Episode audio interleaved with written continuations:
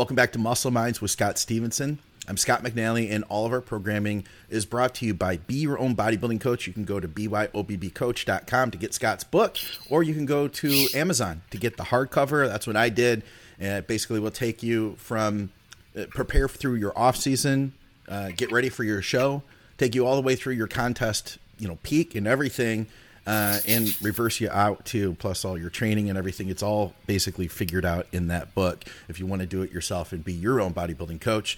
Um, we're brought to you by you guys. Thank you to everybody from Patreon. I dropped a message to let our Patreon people know that this was happening. I also dropped a, a, little MP3 on the audio channel so that those guys weren't left out. I don't want to leave you know our, our audio people out. So hopefully we have some of them tuning in. Let me know if you guys are tuning in from you know normally being an audio listener and you heard that message. Uh, we are brought to you by TrueNutrition.com. Use our code Think. I just placed an order today, Scott, for uh, more of their hydrolyzed beef collagen because I'm a huge mm-hmm. fan of that, and I never want to stop taking it for the rest of my life. I wish I started taking it 20 years sooner. Uh, I just get the unflavored version and I mix it in my coffee. Use our code THINK over there, get some additional savings. And for our Canadians, supplementsource.ca. They have awesome deals that change week to week.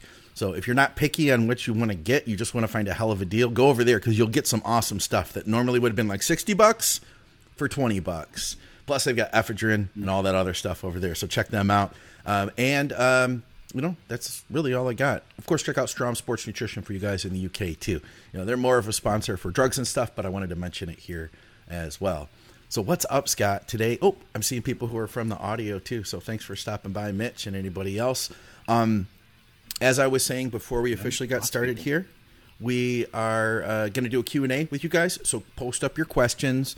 Um, I wanted to talk to Scott a little bit more about reps in reserve because I hung out with uh, a bunch of people over in Australia that were all about reps in reserve and it, it okay. I had a lot of questions, Scott. I had questions. You're and I got some stuff I got to get off my chest. Uh, um, and we're going to talk a little bit about IGF LR3 or just IGF 1. That's what you really looked at, right? Not directly at L- LR3, right? Uh, I kind of covered the whole thing. I, I okay. went into the DES 1 3, IGF 1 LR3, or LR3, IGF 1 long, R3, IGF 1, the whole kit and caboodle. So this is your first podcast back since you've been back from Australia. Right? Yes. Yes. Okay. Yes. So I'm kind of a little bit rusty. You know what I'm saying? Oh like, yeah, I imagine. Right. It's no. been been almost three weeks, I think, since I've been on the air now. So I'm glad to be back though, and it's nice for this to be uh, our first one. I'm glad we could do it live too. You know. So cool. Yeah, I'm, I resist the urge to ask you all about the Australia trip, but let, let, I'm interested to hear your maybe your rant or your pseudo rant or what what it was that was that was kind of itching at you when you heard people talking about reps reserve over there. Okay, so um, you know, I heard uh, I heard uh, uh, one of the talks that were at this lecture series. It was specifically about training, and um, there was a great deal of focus on reps and reserve. In the way that it was put together, if I had never trained before, I kind of get the vibe that you don't ever like failure is kind of a thing you don't want to do and mm-hmm. the you know talking to people through the weekend i kind of got the vibe that the idea of going to failure is an antiquated idea. That that's what people used to do. That's what all the bros used to do. And that's what people on gear do. That if you're on okay. gear that you can handle that. But if you're not uh-huh. on gear you can't. And you know and, and so i started asking more people because a lot of the people that we were talking to over the weekends or the week really and then beyond that were people that were involved in like the functional training space and mm-hmm. it's it's definitely a newer school approach and the mm-hmm. vibe i get is that most of these people are unenhanced that these guys are natural right mm-hmm. and they feel that that it needs to be done a different way um, and then just you know some of the feedback I got because like then I started asking other people. I was like, you know, what do you think about this? This is what we heard. This is what I listened to, and you know, here's where I've come from. What are your thoughts? And I heard responses such as, you know, well, if you don't know what failure is, and we've talked about this, if you don't know what failure is, then you know how can you know what three reps in reserve is? But if you don't know how to recover properly, then should you really be going to failure to begin with? Yeah. that's that's the whole equation. You have to be able to recover from your stimulus. Yeah. Right? So so if you have it, suboptimal recovery, and that the thought was that people Yeah. don't know how to recover. The thought the thought was that people really don't have that stuff lined up. They aren't taking care of their recover like their sleep. They aren't taking care of the modalities that we can do to improve our recovery. Um, and so maybe they shouldn't go to failure. So let me let me sort of summarize. So since we're half-assing our recovery, we should half-ass our training. Is that kind of is that the logic? I mean, it, it's tr- it's true that I definitely wouldn't disagree with that. You can't for people who are doing lifestyle clients. Yeah. you know, you, you can't just train them into oblivion. You know, when you know that they're going out on, you train them on a Friday and they go out and they have eight beers with their buddies and eat wings you know, um, or if they come in, you know, and, and they're hungover or halfway hungover on a day you're training them, you just have to you have to adjust the training stimulus to match the recovery. Otherwise, otherwise you'll you'll eventually kind of go downhill, or you certainly won't progress. So there's absolute truth to that. I was being kind of facetious, but actually being realistic. There's total total truth to that. Um, so the, you said a lot there, Scott. One thing popped in my head too is that with with beginners, two things. One, almost anything's going to work. You have this for many people. You have this sort of ceiling effect, um, which is great statistically. I mentioned many times before. Statistically, for um, studies, purpose of studies, you need to have a training effect, or ideally, you have a training effect at least in one of your conditions. If your training doesn't work, which happens sometimes in studies, your training doesn't work. Then, if you're trying to compare one type of training with another, or training with a supplement, or something on top of the training, you need to have a good training effect. So you Yeah. you use beginners because they have the best training effect. The law of diminishing returns suggests that when the stimulus is brand new or novel, which it ultimately is with a beginner, you're good to go. But also, if someone is a beginner, um, you don't you want to make sure their their execution is is on point, especially for the big lifts where things can be dangerous. So, like you know, taking e- even with like for instance DC training, which I've talked a lot about in the last few podcasts. I've done like three podcasts in German the last week or so, and two of them we talked about DC training a good bit. Nice. And even with DC training, he was um, on the heavy sets of squats, for instance, or heavy bent over rows or heavy rack deads.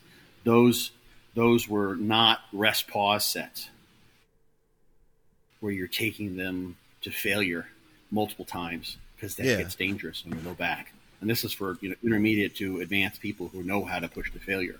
Yeah. even you know in, in that program, which is very much about giving everything you possibly can and digging Yeah. in, um, there was where there were some adjustments to how the sets were executed that you don't do rest pause sets for certain exercises because there's it's inherently dangerous to go to failure. Um, and as a side note to that, it's it's always bizarre to me. There was there was a lifter. You probably saw this. This is the last six months or so. A guy who died squatting. He Oh, was yeah. outside the rack. He squatted and he tried to dump and um, he had. A, I'm not sure exactly what the exact cause of death was, but it was it was due to the accident incurred by not having appropriate spotting and not being in a rack. Yeah. And I see that all the time. People want to squat, and I mean, maybe they want to increase danger and the fear of like, if I don't get this, then that's it. It's a But- but motivation. abs- it's a motivation, but it's absolutely just asinine in my mind. I like Sure. Power racks are there for a reason. You know, the safety hooks are there for a reason in the Smith machine. Um, there's really no no reason to be doing anything where you you can't that, that, with a straight bar that you can't even even with like incline presses. When I would do DC training, I'd do it my myself sometimes. Um, this was kind of crazy, but I would if I was using a free bar, I'd move a um, I'd get a rack and I'd move an incline bench over to the rack, Yeah. and I'd go to failure with the safety bars in place, and then I would either, if I needed to, I'd strip a, a plate off the side and and I'd power clean the weight up, or I'd you know hook it in like kind of like a, a Zercher squat, hook it in my elbows, and put it back up on, so I could start the next rep that way. Which so you can always figure out a way. Where there's a will, there's a way. Dumbbells, you can do this. Another kind of aside, you can get um, daisy chains, or you can Yeah. get power hooks. They're being sold as something else now. Dumbbells, you can just drop them too. You know. You can just drop them too. You have like to. DC training, you hook, you Oh. hook them up on a. If you have a pull-up bar or you have a bar, you just you hook it there and you just set at the bottom of your range of motion, and you've got Yeah. spotting for your dumbbell. So there's always a way. Um, so yeah, not training to failure has some practical advantages. It makes sense. I've got that set up in fortitude training. Um, but to if if if the argument that because your recovery is not in place, um, and that's the reason not to go to failure. Um, I can see that argument. That sort of does make sense. You have to match the stimulus to the recovery ability. But eventually, and this is the this is the thing that my sort of experience suggests to me, mm-hmm. and it's been a while now. But Mike Israetel, for instance, who's sort of the main proponent of reps and reserve type of training, he and I, I think we pretty much came to an agreement on Steve Hall's podcast a few years ago. I'm not trying to call Mike out or anything, but like eventually, when you get more and more advanced, you're going to have to increase the potency of mm. the set, meaning taking it closer to failure. Now, if your recovery is suboptimal, then your training is going to have to have to match your recovery ability. So the question then becomes, if we're making it sort of very simple here, you've got suboptimal recovery. Is it, and you're becoming more advanced now, and mm-hmm. you need to create what is actually a stimulus. Do you do 10 sets with two or three reps in reserve, or you do five sets that are actually taken to failure or to zero reps in reserve. Yeah. Um, and that five sets um, where you where you've got a more potent stimulus, I think, is eventually where you're going to have to go because at some point in time, and this is where the reps in reserve thing has to be taken in context in terms of effective reps. It's a really nice, nice way of viewing things. Is that eventually you don't have any effective reps if you're stopping three reps shy of failure. That set yeah. really doesn't do anything for you. The way I sort of conceive of this, um, and also people people engage in this. I think it's um, maybe someone who who happens to be listening. Probably not. It would be nice. So someone who does there are pro, there are ways to design programs where you use progressive overload based on reps and reserve. Yeah, and that's so that's what the, this gentleman Jacob was talking about doing. Right. Um, yeah. But but he and he had said though, and, and he had been uh, like he had said he was highly influenced by Eric Helms and a couple other mm-hmm. guys, uh, and Eric was mm-hmm. at the seminar as well. Um, mm-hmm. And he, so here's the thing: is like I I see all of these guys as being really bright. You know, they're smart mm-hmm. guys, and but the, but the question keeps coming back to me is like, you know are you really going to like are we raising a, a, generation of lifters that don't know what failure means then that's that's my concern the opposite being you know years ago man and, and still to this day really a lot of guys are pushing like every set that they do to failure in the gym and mm-hmm. and they're they're making progress and i look at a guy like kuba you know who who we had mm-hmm. on who, who, was the last episode we had out uh, man he's made tremendous progress now that said he's on gear i almost felt part of this part of this too that confused me or made the conversation difficult i'll say is i almost felt as though i i was being disqualified from being part of the conversation as having a valuable point because everything you know even talking to eric it was kind of like well you guys are on gear you know there's mm-hmm, kind of like that mm-hmm. that was like so you don't really know kind of feeling that nobody said to me right. that those words exactly but i did get that feeling like well you hit I got the feeling of like, and maybe I'm, it, maybe this is part of part of it is me. Just this is what I thought, but the vibe was kind of like you, know, you didn't really have to figure it out because you always had the gear there to yeah. make up for the fact that you were going to failure and that you can push further because you're on gear. Mm-hmm. But then I look at guys like, um, you know, Jeremy Jason, who's a follower mm-hmm. of Fortitude Training. By the way, mm-hmm. he's uh, I, am not sure how close you follow him, but he's uh, he became pro in, in a natural yeah. organization competed. last year. Yeah, just competed. Looked fantastic. Looked out of this world. Mm-hmm. He's switching gears to powerlifting now. He has a 20 year old uh, nephew, okay. I believe it is, All right. that, that, who thinks he's the strongest in the family. So uh. Jeremy's Jeremy Jason's going to show him up, and now he's switching okay. gears to powerlifting. Right. He's only five That's pounds nice. up from his stage weight. We just saw him yesterday for his uh-huh. son's birthday. Face still looking oh, like Skeletor, and uh, yeah, and he's training he's hard reversing now. out nicely. Yeah, yeah. He's been doing fortitude training for three, maybe four years longer. I don't want to over exaggerate it. We've trained together trained to too. Failure. Yeah, yeah. You train to failure. He's a natural guy. It's just totally fine. Strong as um, heck too. Yeah. Well, fortitude training is focused on progressive overload, so you do become strong in that regard. So there's yeah. an interesting there's an interesting phenomenon there, and I want to so, and this is this is something that that has sort of been something that I'm trying to I've been trying to bridge with what I do sort of in the bodybuilding space. Okay. Is we have the pros who oftentimes will have sort of this called a one-sided opinion is like is like you guys don't you scientists who sit in your ivory tower wearing your lab coat like you don't know what's going on. Like you don't know what it's like to do that. And then of Yeah. course we have people like Aaron Helms for instance who have been training for a long time. They know their way in and out of a gym um, without a doubt. And so there's the interesting thing from the perspective of those bros is many of them say they just kind of throw the science out like ah it doesn't Yeah. doesn't matter doesn't work. But the the thing is is that they're not trained as scientists. So they're they're they're discarding the scientific perspective without first understanding it because they haven't been trained as scientists Yeah. and I've been trained as a scientist, so I understand the scientific perspective. I understand the bros perspective, and I try to combine the two. And as I always say, they those both of those perspectives take place in the same universe, Hmm. right? Yeah. Yeah. So there is there is some there, and I can I can see why this may have been the finding of a particular study, and I like to try to match those things up with what the bro might see as perspective. But I think it's kind of a logical fallacy for those bros who just say, "Oh, all the science is bullshit," and they just kind of throw the baby out with the bathwater because they don't know that baby, they don't know that bathwater, right? Because they're not trained scientists. yeah. In the same vein, and I'm not trying to call anyone out here in particular, but in the, in the same vein, if a natural athlete says, well, and you can know a good bit through the scientific perspective on this, but if they say, well, you guys are on gear, it's a totally different thing, and you can't speak to what what matters as a natural. How can they possibly say that they haven't been on before if they haven't used before? Mm. It's the same sort of logical fallacy as someone throwing out the science who doesn't understand the science.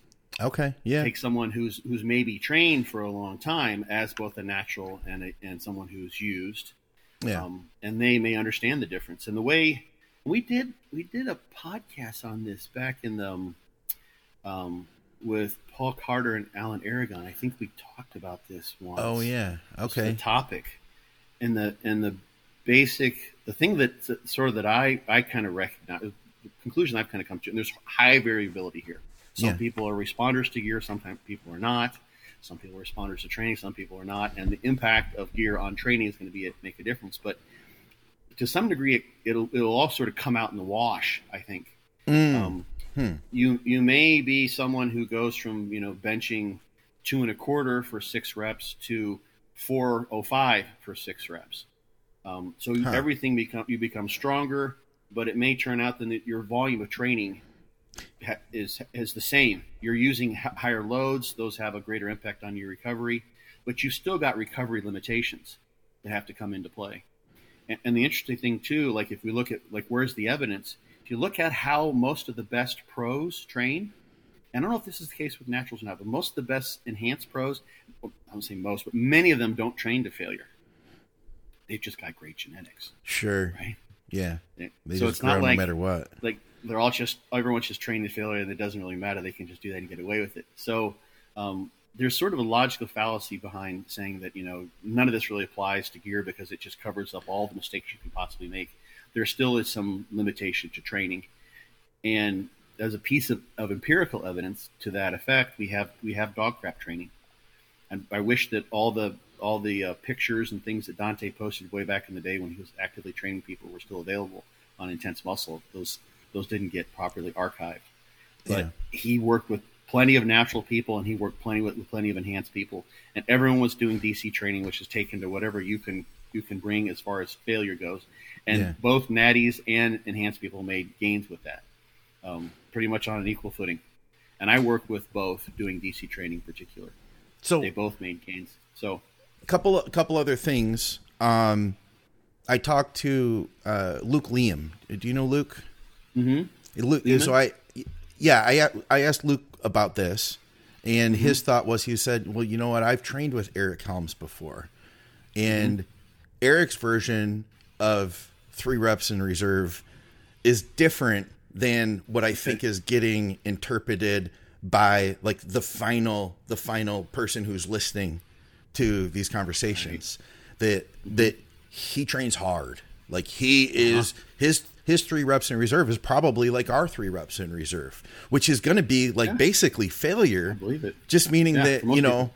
just yeah just meaning that, that like you know you're not getting that last three reps with like gun to your head reps which Mm-hmm. is still kind of pretty much. You're you're you know you're really you're pretty dang close at that point. So mm-hmm. that was one thing.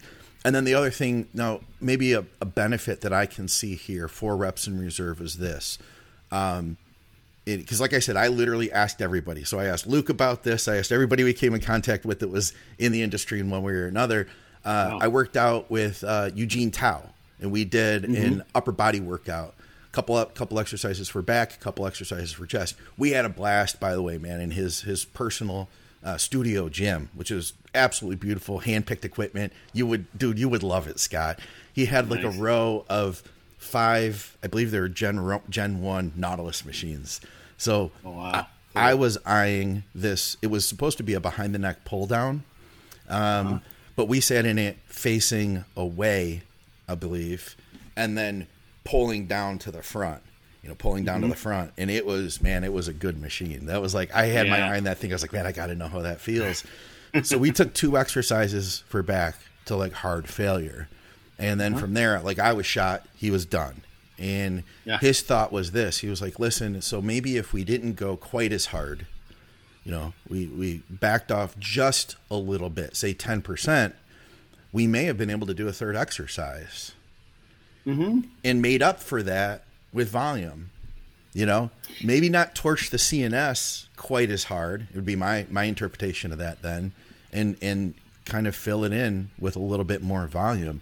I could see there being a benefit to that especially for myself with with my you know health condition and stuff. Mm-hmm. So here's we we've talked about some important studies. Here's some of my favorite studies. Um, we got the study where they train one leg, two or three sets a week, other leg, five sets, five times a week. Sorry, three sets per workout. On average, there was no difference between yeah. those conditions, but when they look at the individuals, some better with more volume, higher frequency, some better the other way around.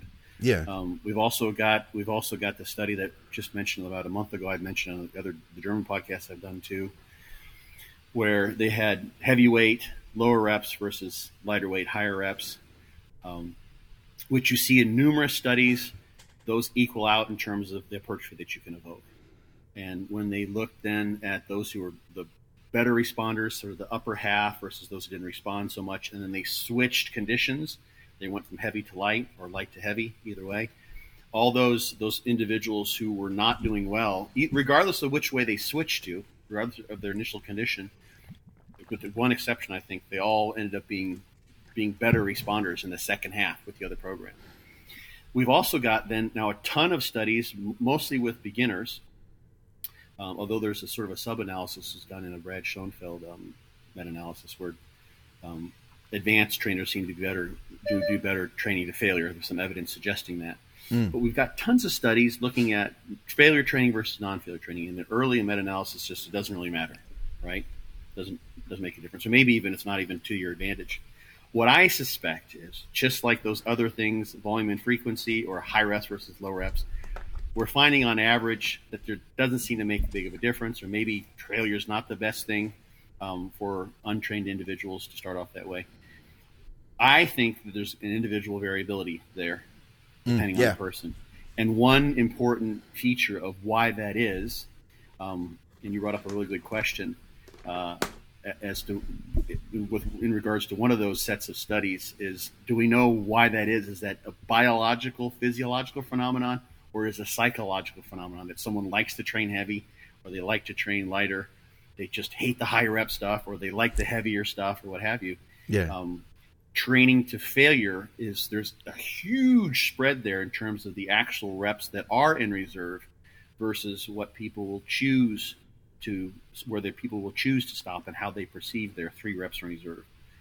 Eric Helms' three reps in reserve is different than the average newbie's three reps in reserve, without a doubt, right? Absolutely. And there's also the study came out showing people were self-selecting like fifty some percent of oh, the one yeah. rep max when yeah. they train. So even advanced guys, right? Yeah, people just yeah. So there's and a lot of advanced people don't like train like just maniacs. What I mentioned the other day is that like when Dave Henry and I and my buddy Mike Gustus and he might listen to this when we were doing DC training in the gym back in, in, in Tucson and at my place, like there was nobody that I saw training that way. There's just no one who was doing that. People were always staring at us when we are doing our Widowmakers, and they're staring at, at Dave because he's Dave, right? Right. Um, but uh, people just didn't train that way. So I suspect that probably for perhaps some biological, physiological reasons in terms of what it's what it means in terms of potency of dose to turn on all the processes that lead, lead to growth. Some people are just genetically equipped that hypertrophy is a prominent um, adapta- means of adaptation. You go in and they train, they use they train with you know heavy enough weight, and they just there's some effort there. It's not like every set's a death set. They're just going to have growth. It's going to happen.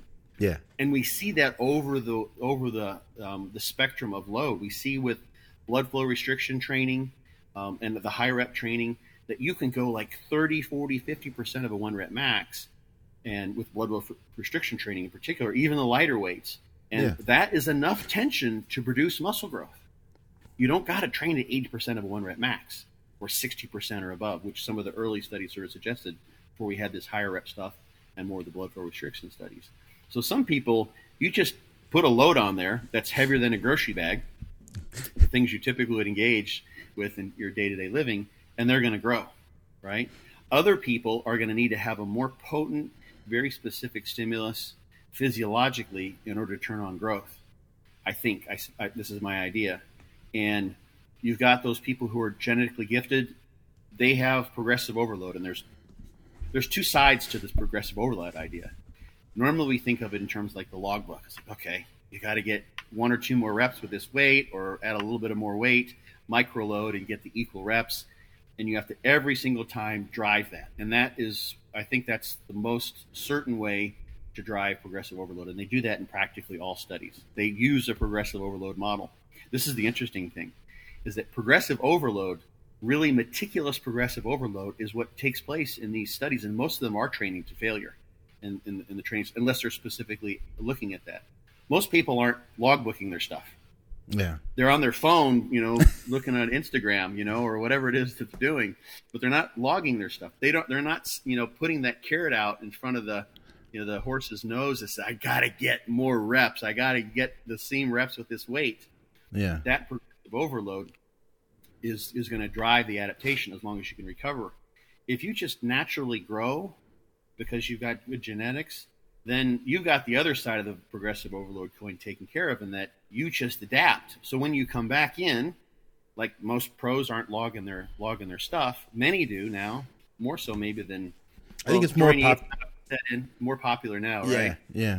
But they just get stronger. When they start off, they don't got to do any of that. They just get strong. So they come back. So they, you know, they like, let's say they incline press 275 and this, they get the two, two and a quarter. They're like, oh, that, that that feels like tiddlywinks on the bar. I'm, I'm going 315 today, baby. And right. they get that. They just get naturally stronger. So the progressive lo- overload just happens as a consequence of their adaptive capabilities.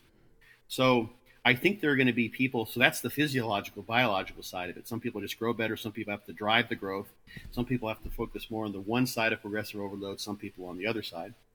And then there's also the the psychological side of things. Um, uh, Taylor, who was the um, what he passed away. He was uh, um, running the podcast way back. When oh yeah, Taylor Normandu. Taylor Normandu, yeah. He, I remember he was like one of the only people that I can recall who tried fortitude training out and didn't like it. Really, didn't dig it. Yeah, he didn't like it. Um, he's the only person I can remember actually, and I don't think he, he just didn't like the training to failure. I think he just didn't. Uh, that ah. just wasn't his thing. He just didn't want to do that. I wish here here where I could, so I could ask him, but yeah. Um, some people are just not going to do that. So like they're just not going to do well. Actually, and, and I also have that stud, that story from one of my trainers, my first trainer at my gym way back when, when we started to do DC training, and we got to the Widowmaker and squats, and I was kind of showing the ropes. He's like, Scott, I want to train with you. I want to get big, man. I want to get big. I'm like, okay, I'm starting DC training here again. yeah. And I did the Widowmaker, and I got done. I crawled. it was on a Smith machine. I crawled out from the bar, and then I, you know, look, I went over to the place. I'm like, so what do you want on there, man? He's like, I don't want to do that. I'm not doing that. This is it. I'm done. He just stopped. It's like that was the last time we trained together. He didn't want to do it. Yeah, I've so met I've people met people like that, you know, and I, I you, you get it. Yeah. Like, and it's you were the one who really got me to open my eyes to this because there was a time I thought that everybody needed to train really hard, really intense, mm-hmm. And you told me you're like, well, you know, and, and it goes back to this. Somebody had said like, how do I get my, you know, how do I focus and get my focus up at the gym? And I wrote this little thing up, and I said, well, this is the way I approach going to the gym. And I said, like, I, you know, like I really focus on what I'm doing before I even get there. And I get to the gym and I don't get involved with talking to people. You know, I had this whole thing and I said, talked about my warm up and that. And I sent it to you, Scott. And I was like, look at this. I was really proud of it. And you're like, well, that's really nice, Scott if that's the way you like to train. And the conversation right. came out to be that like we're going to do what we enjoy a lot yeah. more a lot longer than we're going to stick to something that we don't like, you know. At the end of the day, I mean, this is supposed to be fun, you know. hmm I have I don't think I've mentioned this, but it is an important insight. So when I did um, the training that we did for my dissertation study was electrical stimulation training on an yes. isokinetic dynamometer. So it was non-voluntary right? I mean, they they volunteered. They were they were willing volunteers in the study, but the training was involuntary yeah. contractions. Oh, yeah. Okay. So we put the stim on. They're on the dynamometer. The stim was set to go on for for two seconds. It was 90 degree range of motion, 90 degrees per second. So it was up and down. The stim would turn on. They do a knee extension up and back. Yeah. The stim would turn off. So I had it set up. You know, we had there was a rest interval in there so that because the fatigue would be so high with e-stim. But all the training was like that. But the thing is, in the muscle that's activated when you use e-stim with the right frequency, it's all out. That muscle is maximally contracted on the concentric and on the eccentric. So because the, the dynamometer lets you go up at the at a speed, you can't go any faster, any slower. It was set to 90 degrees isokinetic, same speed, isovelocity, and then it came right back down. No matter how hard you pushed, no person was stronger than machine. So yeah. the forces were phenomenal. So the stimulus compared to voluntary training, at least in sort of the, the preliminary study that we, we borrowed that, um, that protocol from, produced on average about twice the muscle growth in an eight week period training period than voluntary training. It's just a more potent stimulus. This was only like, I think, three sets twice a week is what we did.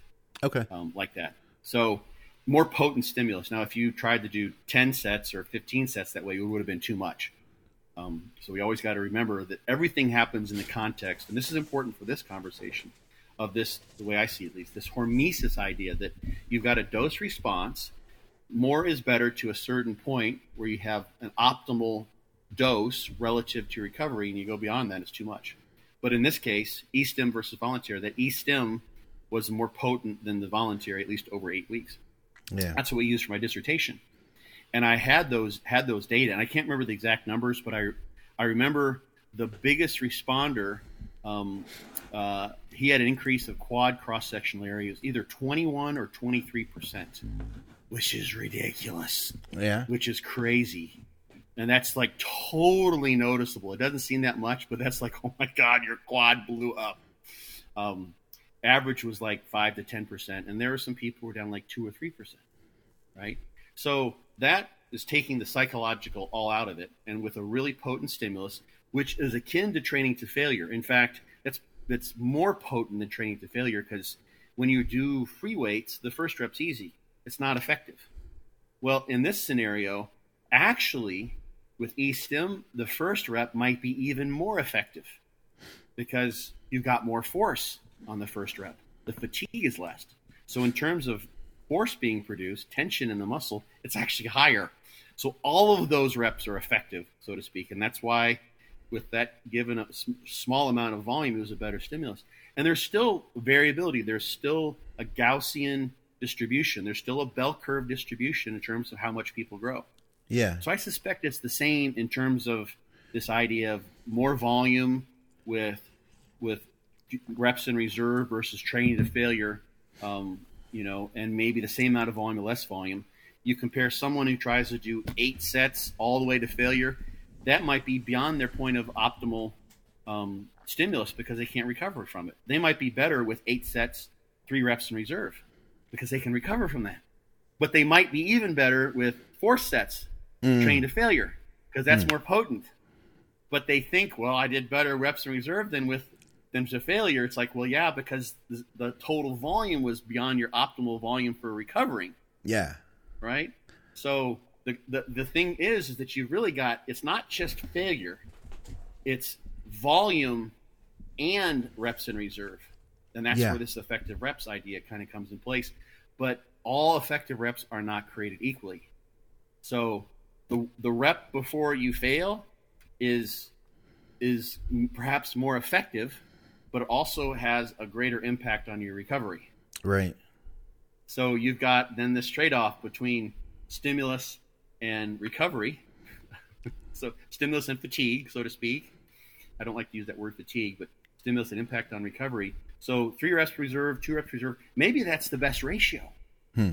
That two or three reps reserve for some people. So they bet they'd be better off gathering effective reps at two to three reps reserve and doing eight eight sets. Someone else might be better off because they've got good recovery ability they can handle a higher stimulus, even though the impact and recovery for them is not so great if they do fewer sets closer to failure.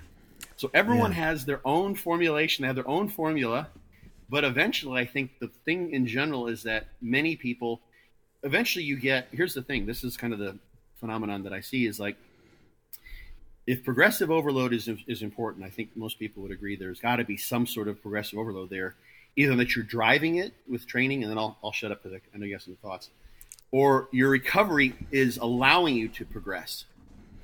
I think some point along that line, there's going to have to be effort that will have to bring you closer to failure. And it could be that effort is maybe maybe the effort is in more volume. Some people have done that and, and it's worked for them. But you're going to somehow, I think in those sets, the quality of each set is going to have to be be progressive so that you go closer to failure at some point in time. And that's going to a lot of times mean for many people, it happened to Dorian Yates, happened to many people I've seen training over the years, um, that they have to reduce their volume hmm. because they can now train harder. But in order, like let's say you're you're you're stuck, you, you're using, say your first exercise for chest is always incline press, right? And over the years, you've gone from 200 to 225 to 245 to 265 and you're always leaving three reps in reserve, and then you get stuck at 265, and you're always stop stopping two or three reps in reserve. You could get more reps, mm. right? You could yeah. you could you could go from a set of eight to a set of ten, or maybe even eleven. But if you just stay at three reps in reserve, and you're stuck there for a year, and you tried changing your volume, everything else, like you've got sort of one thing available. You can up the stimulus by training with fewer reps in reserve and then make sure you recover from that. Yeah. That's a very viable solution to that. And I think that's something that people will many times they'll just have to learn how to train harder in that sense. And it may be that your three reps reserve two years before is different than your three reps reserve now as well. So you automatically do train harder. Yeah. And you'll still call it three reps reserve. So everyone's got their, their own little formula, but I think in general, um, there is something you're leaving in the tank mm-hmm. with not training to failure, and it doesn't have to be all your all your sets either. Um, yeah, yeah, which that fortitude training, and that's the way I would train too. You know, at this point, yeah, yeah. I, and I wonder you you said something, and we we should move on too because we had a bunch of other stuff. Um, but I wonder. Yeah. You said something. You said, you know, maybe your three reps of reserve isn't what it was a couple years ago. Well, the way I've been looking at it is, is we're continually redefining failure I mean, mm-hmm. can you continually redefine three reps in reserve, just like you continually define, redefine failure? You know, I, I think you, I think you need that that that post mark. You need to yeah. put the flag down by going to failure at least on occasion. Yeah. Right. Um, like I know. Uh, yeah, I would agree with like you, just, but I wanted to say it out yeah. loud to to think yes. it out loud. I suppose you can. Yeah. To an extent, I don't know. Yeah, I guess you. you I, yeah, I still am with you. You you got to have the. I mean, you got to know what failure is. Yeah, I mean, a, a, way to do that is like if someone just says, you know, training failure is just not my, it's not my, not my thing. I know it just becomes too much. Like the, the benefit to you know the stimulus to fatigue ratio is just not great for me. Yeah, but I want to make sure I'm still you know being honest on my reps in reserve. Is you just like once every four, five, six weeks, you just go to failure. Just say this is it. I'm going to just set of three sets with three reps in reserve. Today I've got one set to failure. I'm going, I'm going to test myself and that's what's done in the research studies as well. They redetermine one rep max and adjust. Okay. Yeah. Oftentimes, not always. A lot of times they just they do it as traditional reps traditional progressive overload. They once they can get more than you know three sets in a certain rep range, and they just bump the weight up. You know, but you can redetermine your one rep max as you go along, or or your failure rep max, yeah. so to speak, your rep max for a set. Um, All right. Well, we got a bunch of stuff here. We we do have a bunch of questions, and we had one in in particular. I'll be really excited to hear you answer about Skip's proposed training idea. I don't know if you saw Skip talk about that, but I'll tell you about it. Uh, before okay. we, before we do though, and somebody was asking me about the trip and stuff, so I'll, about my my uh, jet lag. I'll tell you really quick that jet lag is still a real thing right now, uh, but oh, it's, yeah. it's coming together. Yeah, 14 hour time zone difference for two and a half weeks, plus a 36 hour travel time, 25 hour flight, I believe it was, to get home. Whew, let me tell you, longest flight either of us took which is saying a lot because you know Victoria's done a lot of traveling herself in life. So mm-hmm. yeah, it was crazy, but so worth it. Um, yeah. But before we get to our questions, our other questions, I wanted to ask you about IGF because I know you know a while back I told you I was like, hey Scott, uh, there's a lot of talk about IGF, and then Andrew and I talked about it, and then you started mm-hmm. researching it, and now you've put together a 90 minute presentation that's going to be available at the Mountain Dog Diet website. So that'll be coming up real soon. But just as kind of a uh, the teaser of that, hmm. um, you know, is it all it's cracked up to be for bodybuilding, and um, and, and specifically, uh, you know, IGF-LR three. I'm I'm really curious about that one because that's the one that most of us have available. There are guys out there yeah. that are using Increlex, including Vigorous Steve. I saw. I saw a video. Yeah. He just got his hands on some, so I'll be curious to see what he has going on with that. Um, and and we've talked to other people. You and I have known people that we've talked off the air who who had gotten some. Uh, maybe it wasn't enough to really make a big difference because I think he was splitting it with somebody else. But um, mm-hmm. you know, I'd, I'd, be curious to hear your thoughts overall on IGF, and then specifically, uh, you know, on LR three. That is it is it worth it for bodybuilding? Are we going to get? Is it the magical key that we all have hoped it to be? Huh. Um, I'm sure. Where do I start? There's the, a lot of that presentation that I put together was just providing background information. okay. IGF one, IGF two, the insulin-like growth factor family, which includes insulin, um, and part of what is needs to be understood, I think, are just what are sort of the roadblocks to this ah. actually functioning in some way to produce muscle growth. One thing that's super important there traditionally people will say there's six binding proteins that bind the IGFs, IGF-1 in particular. There's actually seven, and then there's several lower affinity binding proteins that are involved. These prevent someone, for instance, injecting exogenous IGF-1 and having it just go right to skeletal muscle. In fact, it's going to go everywhere. So those there's multiple functions of those, but it's not like you can just. Um, of course, there's serum hormone binding globulin for testosterone, but with testosterone, for instance, or gear, you can put in large amounts relative to the maybe seven to 10 milligrams of testosterone that's produced and far exceed the binding ability that we have in our bloodstream to bind oh, really? Up, right? Really? Yeah. So, yeah. So you'll get, I mean, you're just, you've got just got so much in the system. Whereas from at least the one study is able to find, humans are producing like 10 milligrams of IGF 1 on a day, on a daily basis. More depending on how much you're eating. If you're not eating very much, it goes down. It mainly gets downregulated when you diet, but it does go up a little bit when you overfeed. Of course, someone's using growth hormone, they're going to have IGF 1 that could double, maybe triple. Um, depends on their nutritional status. But we've got all these binding proteins. And if you think about 10 milligrams being what the body produces in total, at least from about systemic levels here, um, for someone to try to like just double that with exogenous IGF 1, I don't know how many thousands of dollars that would cost. It costs a lot. Okay. Because yeah, you're you're not getting the kind of doses. Um, just as a side thought too, there are um, dwarfs. So dwarfism can be caused by lack of growth hormone and also potentially lack of IGF one or lack of a functional IGF one receptor. So some forms of growth hormone are treated um, with IGF one um, if they don't have uh, a functioning IGF one response. So actually what is done in some of these forms of growth or, dwarfism is that they put in IGF-1 with IGF-1 binding protein 3.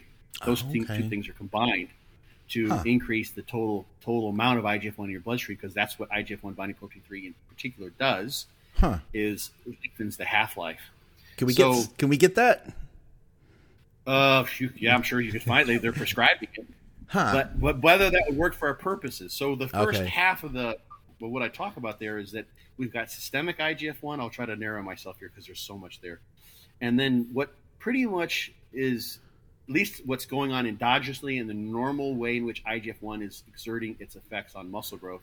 It's a local phenomenon.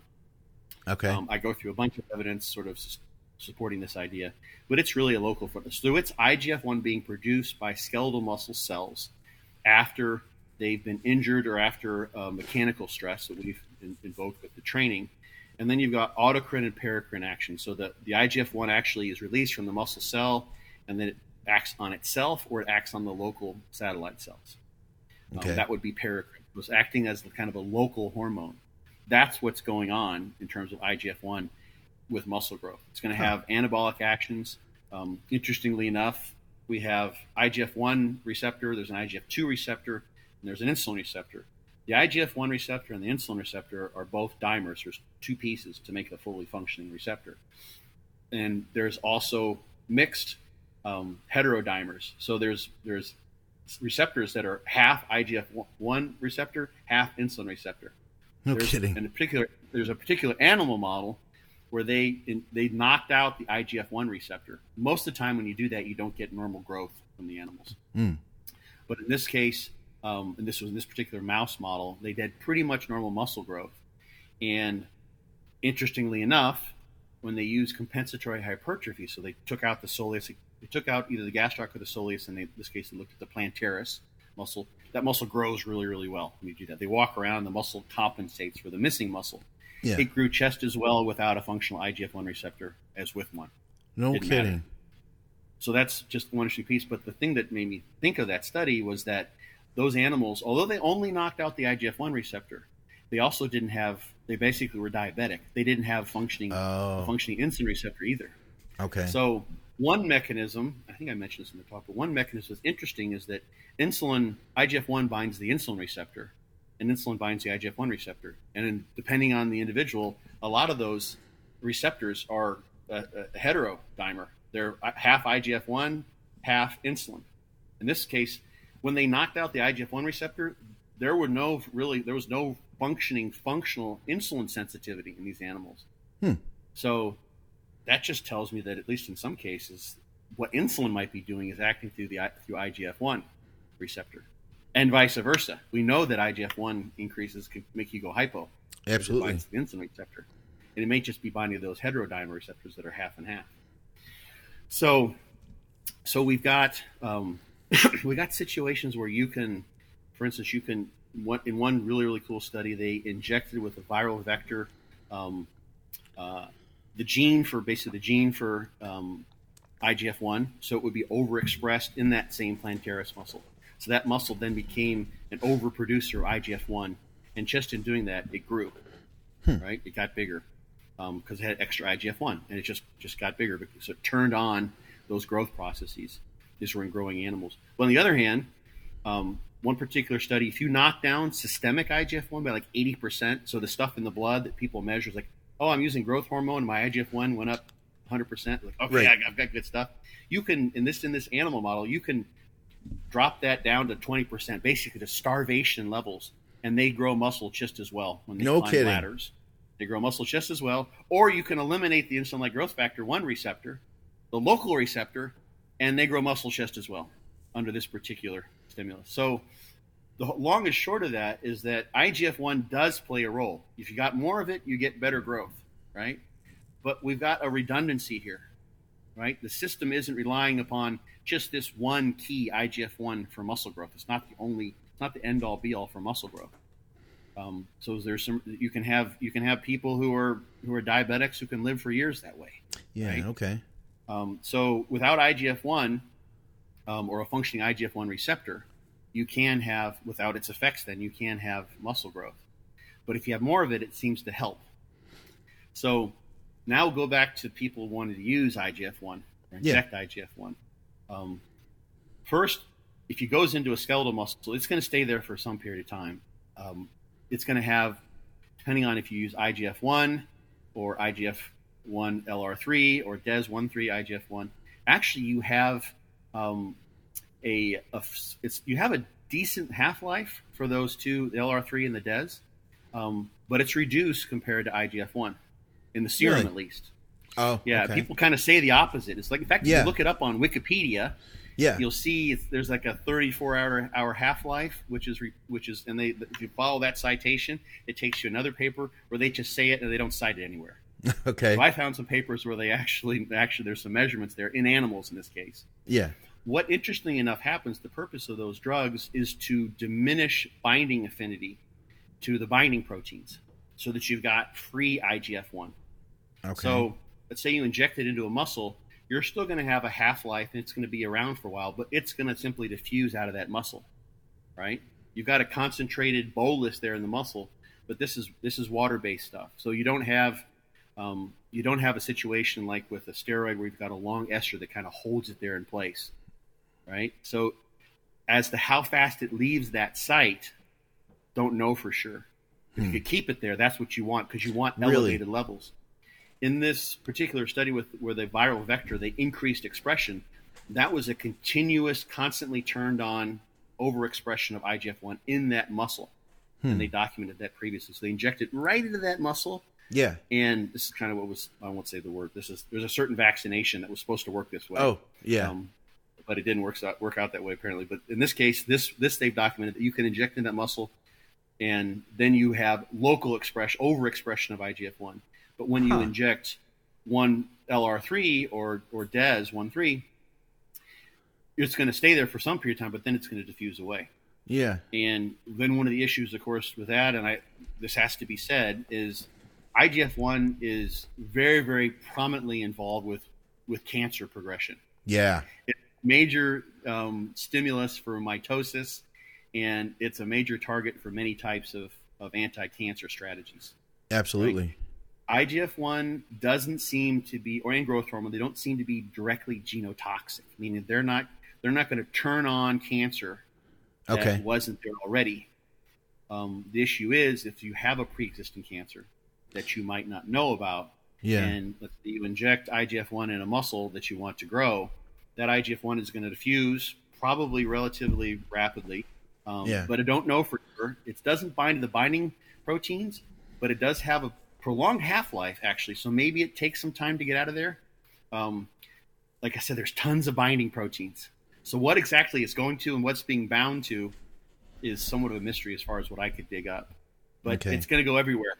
It's it's meant to not bind to those binding proteins, and once it gets into the bloodstream, it's going to make its way to all the tissues in the body. It's going to be everywhere, Okay. right? So if you've got a tumor growing on your liver, let's say, or you've Yeah. got um, you've got prostate cancer that's on its way, the IGF one is going to make its way there, the DES or the LR3, because it's meant not to bind those binding proteins. It's meant to be free Organs. bind to its receptor. What Organs about like everywhere. Yeah. It's, it's every place. Yeah. yeah. The you know okay. uh, IGF one gut or growth hormone gut or gear Yeah. gut or you know whatever. So um, they used to, yeah. you know, back in the day, they would say with IGF LR3 to, you know, use it bilaterally than whatever Mm-hmm. muscle you trained. Um, I got away from that, but then I would do one day one shot in that shoulder and then the other day in that shoulder kind of thing. You know what I mean? So I Mm-hmm. still, it evened out. I just, one day I got it here, one day I got it there kind of thing. Um, Right. But it, it sounds like there is some reality to that, not as effective as like actual like Increlex IGF, but there is still going to be value to localized administration. I, in an ideal sense, at least from the, the literature, what, what's happening is the IGF one is being produced locally after you train. Which I didn't know that. involved- That blows my Yeah, mind. oh, yeah. Yeah, that was the first thing I that, that I caught. Yeah. This is, see, this is what's interesting. If you look, for instance, at the growth hormone literature, Yeah. um, we see that when you give growth hormone, it doesn't enhance muscle growth. Um, in younger but not older individuals, at least from the one study that I was able to dig up humans in this case, you give growth hormone and you get an IG, local IGF one production. So that's this is all it's called the somatomedin hypothesis. It's been around for forever. So during growth and development, especially growth hormones stimulates the liver to produce IGF one okay. as well as bone and muscle and other tissues. So I did not know that. release. Yes. Um, Yeah. That's why a lot of times, if you don't have a functioning IGF one receptor, you don't get normal growth. Okay. Um, it so um, growth hormone used to be called somatomedin C. Now yeah. it's growth hormone. That was what the you look up really look some of the older studies from like the 90s and before they just called it somatomedin C. So the somatomedin hypothesis is, is that growth hormones effects on growth and development, your skeleton, et cetera, et cetera, as in a growing individual, juvenile or an infant child, et cetera, is mediated by IGF-1. So if you if you knock out IGF-1, growth hormone doesn't has, have its effect on growth. That makes sense. So you can be an IGF-1 dwarf, so to speak. So you don't have effective IGF-1. Maybe you have a defect in that gene for IGF-1, or you have a defective receptor, and you won't get growth. In this animal model, they end up having pretty close to normal muscle growth, um, just just developmentally. But they also got normal muscle growth when they when they did the compensatory hypertrophy. So the thing is, and I have a slide or two where I go into this, is you've got the satellite story, the satellite cell story that I've talked about so much, right? So as muscles grow, um, satellite cells are there. They they're activated. Um, they undergo mitosis, and then they differentiate. So then they can become new nuclei in the growing muscle cell. And the muscle cell needs more nuclei according to this nuclear domain theory to get bigger. Yeah. And IGF one is involved there, um, in both sort of both of those stages. IGF two is involved there as well.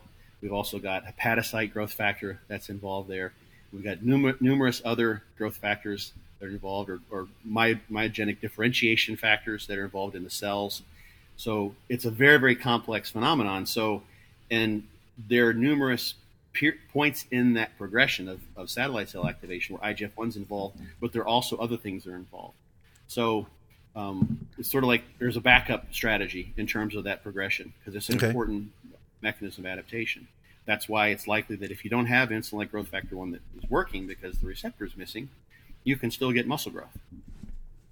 Um, there's one particular study, too, suggesting that um, you can get muscle growth with um, just you need the IGF one in order to get an increase in satellite cells. So okay. there's something to say for that too. But here's the problem: you inject the IGF one. Mm-hmm. Also, when you have a stimulus, training, IGF one is produced, but local binding proteins are also produced. Okay. So, so it's kind of like, um, it's sort of like, okay, we stimulated, release the hounds, right? the hounds are on a leash ah. right? And the leash are the binding proteins, and those moderate to what extent IGF one is going to be active. The idea in general is it's is that the binding protein prevents full activation. It prevents it from binding to the receptor. Oh, okay. However, it's more complicated than that. It's not that easy. some of those some of those binding proteins have their own actions. They can either inhibit, as I just sort of mentioned, or they can potentiate the act the action. Okay, that's what I wondered. If one. okay, mm-hmm. yeah. There, there's also, interestingly enough, and this is I just found some cool. So when in the cell, when insulin-like growth factor one is being produced before it's exocytosed from the cell, before it goes out to do to act on the cell itself, which is an interesting thing, right? Because all the cells are all kind of communicating. So the cell produces IGF one, which is released and then comes back and acts on itself. So it's an autocrine function. So it's it, it, releases its own growth factor, which comes back and acts on it and acts on the local cells. So they're all they're all the neighbors are releasing their hounds yeah. at the same time, all the muscle cells. So there's some coordination in the hound hunt, but they're on leashes. Let's make some kind of electronic leash. That's the, the binding proteins. Okay. Also, and this is another potential for variability because this is the main thing with IGF one is does it work or does it not? There's also something called an E protein that gets produced with IGF one. So E protein, so it's kind of like like like it's like you, you, your dog is a German Shepherd, but also there's a little Chihuahua that gets gets comes along when you release them, and you're like, well, look at the German Shepherd going out and raising Cain, but there's also a Chihuahua, and the Chihuahua itself can produce the E proteins have an effect as well, independent, and people don't even measure or pay attention to that. So normally you do release. So maybe the Chihuahua like goes under the little bushes, you know, and if you're hunting rabbits, it cheers. The, the German Shepherd can't go there, but that's important because that has its own effect on muscle hypertrophy, um, which Holy interestingly crap. enough, we're not even measuring that. We don't. we aren't measuring, measuring, that any of this stuff except for just the binding like, protein. So, yeah, so we we check so IGF. We check our like serum IGF and GH levels. Right. That's it. You know what I mean? Yeah. So if you inject IGF one, LR three, or what have you, you've got differential.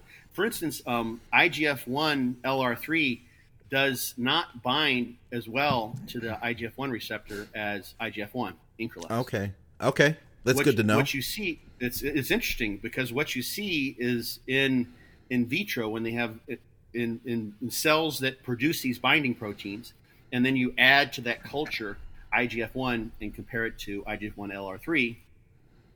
What you see then is that LR three works better in turning on mitosis, doing all the things it does to these because it's not getting bound up. Because it's not getting bound up, right? Dang. Okay. Um, yeah. Wow. But, but on the other hand, there's one particular, it was with chick embryo cells, and those cells, for whatever reason, they don't produce the binding proteins. And there, there was no advantage of IGF 1 versus IGF 1 BP3, uh, okay. LR3. I mean, yeah. Yeah. So, and that's because the binding proteins, there was no advantage to the LR3 because there are no binding proteins that were binding up its competitor, IGF 1, in this particular study. I also found, interestingly enough, there's two other things that the variability. I'm sort of spilling a little the beans here, but I'm having fun with this, so let's just roll with it. Well, we can stop um, at any point. We have like 20 questions too, but I, I'm fascinated okay. by this as well. And it's I'm going to have really to cool. sign back up over at Mountain Dog because I have to hear the whole thing. And I hope you guys yeah, do definitely too. Definitely would. Definitely would. Um, so I found like this variability story. So when you have animal studies, you know, those animals, they're all from the same, all the rats, they're very, very genetically homogeneous right, from the same litter. There's going to be some variability, but when you're looking at humans, you've got a whole different deal. You've got a lot of heterogeneity. That's why we see responders, non-responders. They're just like we are talking about in the context of reps and reserve. We've got psychological variability. We've got biological, physiological variability. There's one particular study where they um, were measuring tissue dialysis, so tissue measures of IGF-1 production post-exercise, and they measured at the beginning and the end of a training program. This was out of Bill Kraemer, a guy named Nindl, who's done a lot of this stuff. There's labs kind of work together on this study. And um, they found, as you would expect, that IGF 1 was being produced in response to the training stimulus. And the funny thing is, normally they don't measure IGF 1 um, because it's all bound up to these proteins. What they do is they measure IGF 1 M- mRNA. So the signal for the genetic signal to produce IGF-1 in the cells. But you can, when you try to measure IGF-1, like it's all bound up, right? You can't measure it. Yeah, okay. It's not free. But this case, they were measuring the the um, the dialysis, so the interstitial levels, what's going on outside the cells, what's been released and supposedly doing its deal. And there was no difference pre and post training. But what they found at the beginning of training um, is that there was it was a pretty homogeneous response in terms of what they measured but at the end of training, there was a highly variable response, right? So some part of the something happened variably beginning of training versus the end of training. Part of the training adaptation was a variability was was was the evolution of variation in IGF-1 free IGF-1 in the tissue. Yeah. And they, and they've got to have another study coming out because they didn't even report the muscle growth any of this kind of stuff. So I want to know what I'm interested to see when because this study was just published in 2022 is ah. if that variability in tissue IGF-1, which was only evident in the trained state, was predictive of muscle growth over the course of the training. And we have things like variation in protein synthesis. Yeah. That that predicts training only if you measure it after two or three weeks of training when that when that um, initial muscle soreness is gone after the repeated bout effect was taking place. So maybe we've got a, a situation here where part of what can determine whether someone's a responder or non-responder is the extent to which their local IGF-1 system gets upregulated and they get a better local IGF-1 response. We hmm. know that in terms of other growth factors. We've seen that in other studies. I think this study may actually confirm that as well. So, um, but what, what we don't know is like maybe there's an alteration in the binding proteins get released from those from those um, uh, from the muscle those muscle cells that are being trained. Maybe you know maybe something to bind up those binding proteins instead of IGF one, you know, would make sense. Like that, that may be the issue with some people. They get plenty of IGF one, but their binding proteins are excessive, or maybe they yeah. got the wrong ones because there's there's so many of them that are released from muscle. and well. that could explain when we've talked about how some people are responders and some people are non-responders mm-hmm. to well that would be to growth hormone but in in mm-hmm. turn you're getting an IGF-1 release from that and from what you're saying the growth hormone isn't what's doing the growth the IGF is so when we talk about like who's a good responder to growth hormone could we say that mm-hmm. a possibility may be related to what their binding proteins are for IGF Absolutely.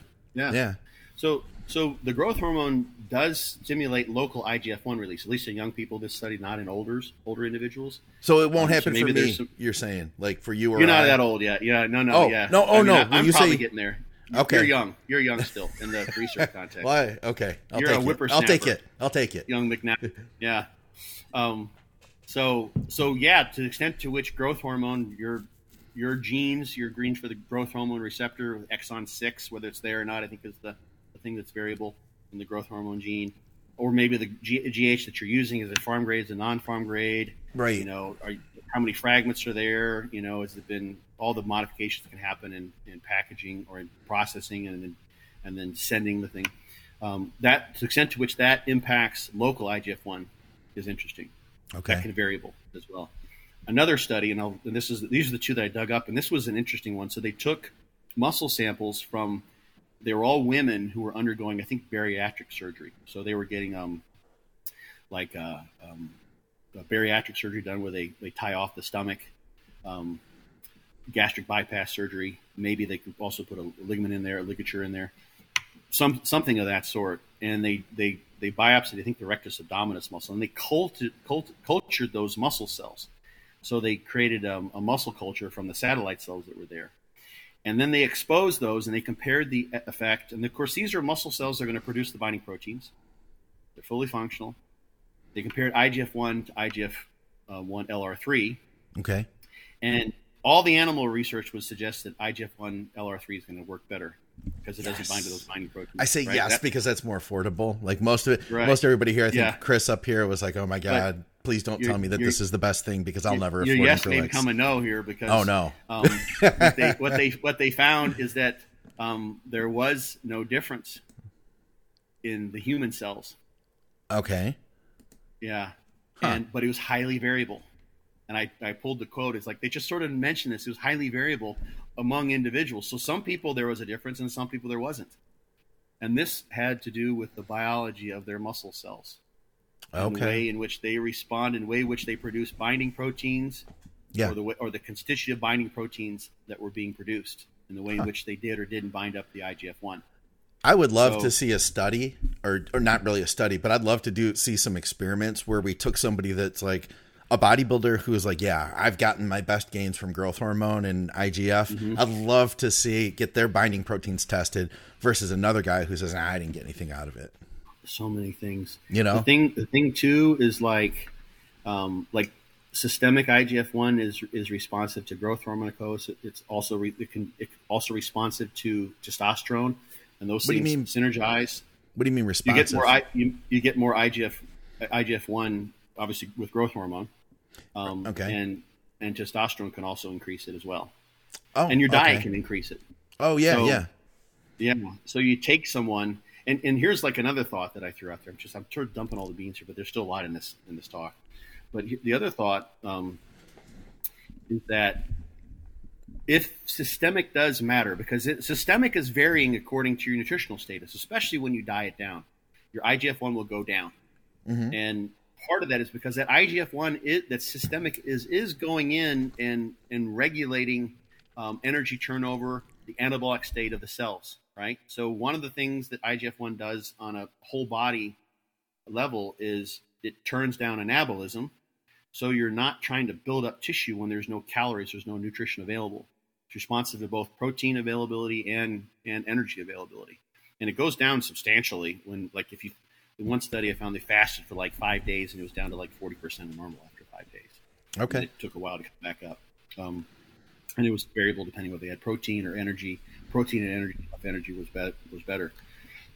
but if you overfeed and eat excess calories, you do get an increase in IGF one. So you have someone, let's say, um, who normally think ah systemic IGF one doesn't really make a difference.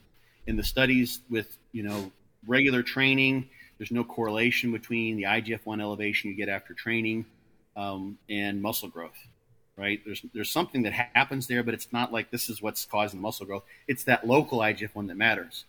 Okay, so now we're now we're getting into a, a natty versus enhanced type of thing, and this was this is just a wild ass guess type of theory that I that I thought might be might be part of what people are experiencing. But you take someone now who's your typical IGF one user, they've okay. already got everything else in play, right? They're eating in excess. They've got a caloric excess, which is going to elevate IGF 1 to some degree systemically. They've got 10 IUs of pharm grade growth hormone in there, or five, or whatever. They're using growth hormone. That's elevating IGF 1. And they've got two grams of gear in there. Yeah. That's going to probably elevate their IGF 1. So now maybe at some point you start to get to some threshold level where the IGF 1 levels systemically in your blood relative to your binding protein or your, your total binding capacity and all the binding proteins that are there is getting to where now you may have some threshold level where your tissue levels in the muscle that you're training is starting to supersede the binding protein capacity there and you are actually elevating local IGF-1 in the wow. muscles that you've trained because you've got all this other stuff just increasing IGF-1 all over in your body. Yeah. And then you add IGF-1 to it extra and you go with a like a high like you know, I've seen people suggest you got to use like five five milligrams, which is oh, about half you're the kidding me. That's, that's, a lot. That's I saw that suggested um, on a board. I won't say any, any, any names, but it, and it, when you look at ten milligrams a day being your endogenous production, yeah, we're trying to you know it's not like if you produce you know ten milligrams of, of testosterone uh, a day, right? Well, right. you can black just just putting in you put in a put in that's that's 100 milligrams a week. You go on go on a gram a week, you're 10 times above that. Yeah, you've way superseded the normal operating range for testosterone. But to way supersede the normal operation operating range for IGF one, you'd have to you'd have to spend thousand dollars a day on Increlex or something like that, right? Yeah. So the idea with these dwarf studies is that they're just trying to they're just trying to replenish ah. IGF one that's completely missing. You know, it's yeah. not it's not working for whatever reason. So they and they can kind of do that. I don't know. What, I should look closely what the. I had to. I was running out of time. Like this thing was ninety minutes. It was supposed to be fifteen. So I, I, was like, I, I, had to make it a two month thing. Yeah. So I had to eventually just stop and just get it out. Yeah. Because um, the month coming to an end. But my thought would be, you might be someone who's like their chest. You're getting to that threshold where now you're increasing tissue levels and levels in a way that where IGF one can make a difference. Yeah. Relative all these other players in this sequence of events where IGF one is involved and then you add IGF-1 to it, then you might get something new. But you also could be now you've also increased IGF-1 levels in all those other tissues too, more, more than likely, because it's going to diffuse throughout the body. Um, so now you also you maybe also incrementally don't know incrementally increase the risk of a cancer that hasn't yet come about. yeah, may be more likely to because your liver's taxed, your your um, your prostates, you know, get a, a nice That's androgenic. What- Rhonda Patrick suspected that. She had said yeah. she thought that long term use by athletes may eventually cause a cancer that you wouldn't have otherwise had down the road. She's like, we don't know, but 10 years down the road, she said, I could see it yeah. being a possibility. The evidence, for instance, with, um, I don't know this literature, there was a nice review that I found, so I just kind of looked into this. Like I said I had to eventually kind of shut it down, but like with acromegaly patients who have elevated growth hormone for their entire life. Yeah. They don't have, seem to have a higher incidence of cancer, but when they do get cancer, it seems like it progresses more rapidly. I bet. That's the bottom line. So it's not like the IGF 1 is going to cause cancer, but let's say you have a cancer that you might have caught early. That's the thing with cancer, is catching it at an early stage. Yeah. And you know you're pushing and you're gaining weight, you know, and everything else, and all your all you're focused on because now you've got all your all your eggs in that basket is growing and growing. Yeah. And a cancer, you know, does come about. Maybe it's brought on by the other things that you're doing, and IGF one is there to just it just hurries up the progress of the cancer, the progression of the cancer. So now yeah. you could end up not necessarily with the cancer, and she might be right too. Like, you know, years and years of IGF one. There aren't many people who are doing that because it's so expensive. But yeah, yeah ten years, we don't have we don't have those values. And I have to go. You could compare what two milligrams of IGF one per day would would be like compared to someone with with acromegaly, but it in and of itself doesn't seem to be genotoxic. It doesn't evoke a new cancer, but it certainly is very likely to cause one to progress more rapidly, from what I understand um, in looking at the literature. So okay, well, listen, do you got time for some questions, Scott? Because people are sure. asking us a bunch of questions. Okay. Um, let's see. So mentioned the jet lag thing already. I'll just start from the top here. Matt Blevins had asked. Oh, so this was he's he asked us all the way at the beginning if mm. he's still with us. Um, he said you brought bought the uh, hydro. Well, he says hydro powder. It was a hydrolyzed beef collagen from True Nutrition. That's what I use. Like I said before, use our code THINK. It's it's really too. I've compared their pricing to what you can get in the grocery store. It's the best price. Like it's flat out the best price. What they end up doing in the grocery store products is they give you those little tiny scoopers, and they tell you here's a serving versus the grams? True Nutrition. Yeah, yeah, it's ten grams. Yeah. Uh, versus a scoop from True Nutrition is 30. I've been using 20, by the way, now. Um, I met somebody at the Olympia who was with Rick Collins, actually, and he had done hmm. research on, uh, I, I, think, like his whole dissertation was about collagen. And he had huh. said that 15, 20 grams is the like the sweet spot that everybody really could benefit from. So okay. I backed it down. I was using 30 per Dante's suggestion after I tore my supraspinatus, and I did that for mm. like a mm. year and a half. But I've backed mm-hmm. it down to now to like a half a scoop, two thirds of a scoop. But um, yeah. we talked about this a little bit before. So you're getting a lot of glycine from hydrolyzed beef collagen, and it's not going to be mm-hmm. as it's not going to have the same complete amino acid chain for muscle growth, but if you were to use that with food, you may be able to then get aminos from that food to make up for it, right? Yeah, you can make a complete protein if you add that too. Yeah. Um, yeah. So I would yeah, count it as protein. He asked if you count it as protein. I'd say yeah, you count it as protein. Yeah, it's interesting. I mean, if you're thinking on a meal by meal basis, mm-hmm. and let's say you know you wake up and that's your one protein source for you know you wake up fast, you throw it in your coffee, then you don't eat anything for three or four hours. That's not going to be an adequate protein source to turn on protein synthesis or, or, or, or maintain it in the way that a, a, complete protein source would be. If you're mixing that in, you know, with other protein sources throughout the day, then that would add in.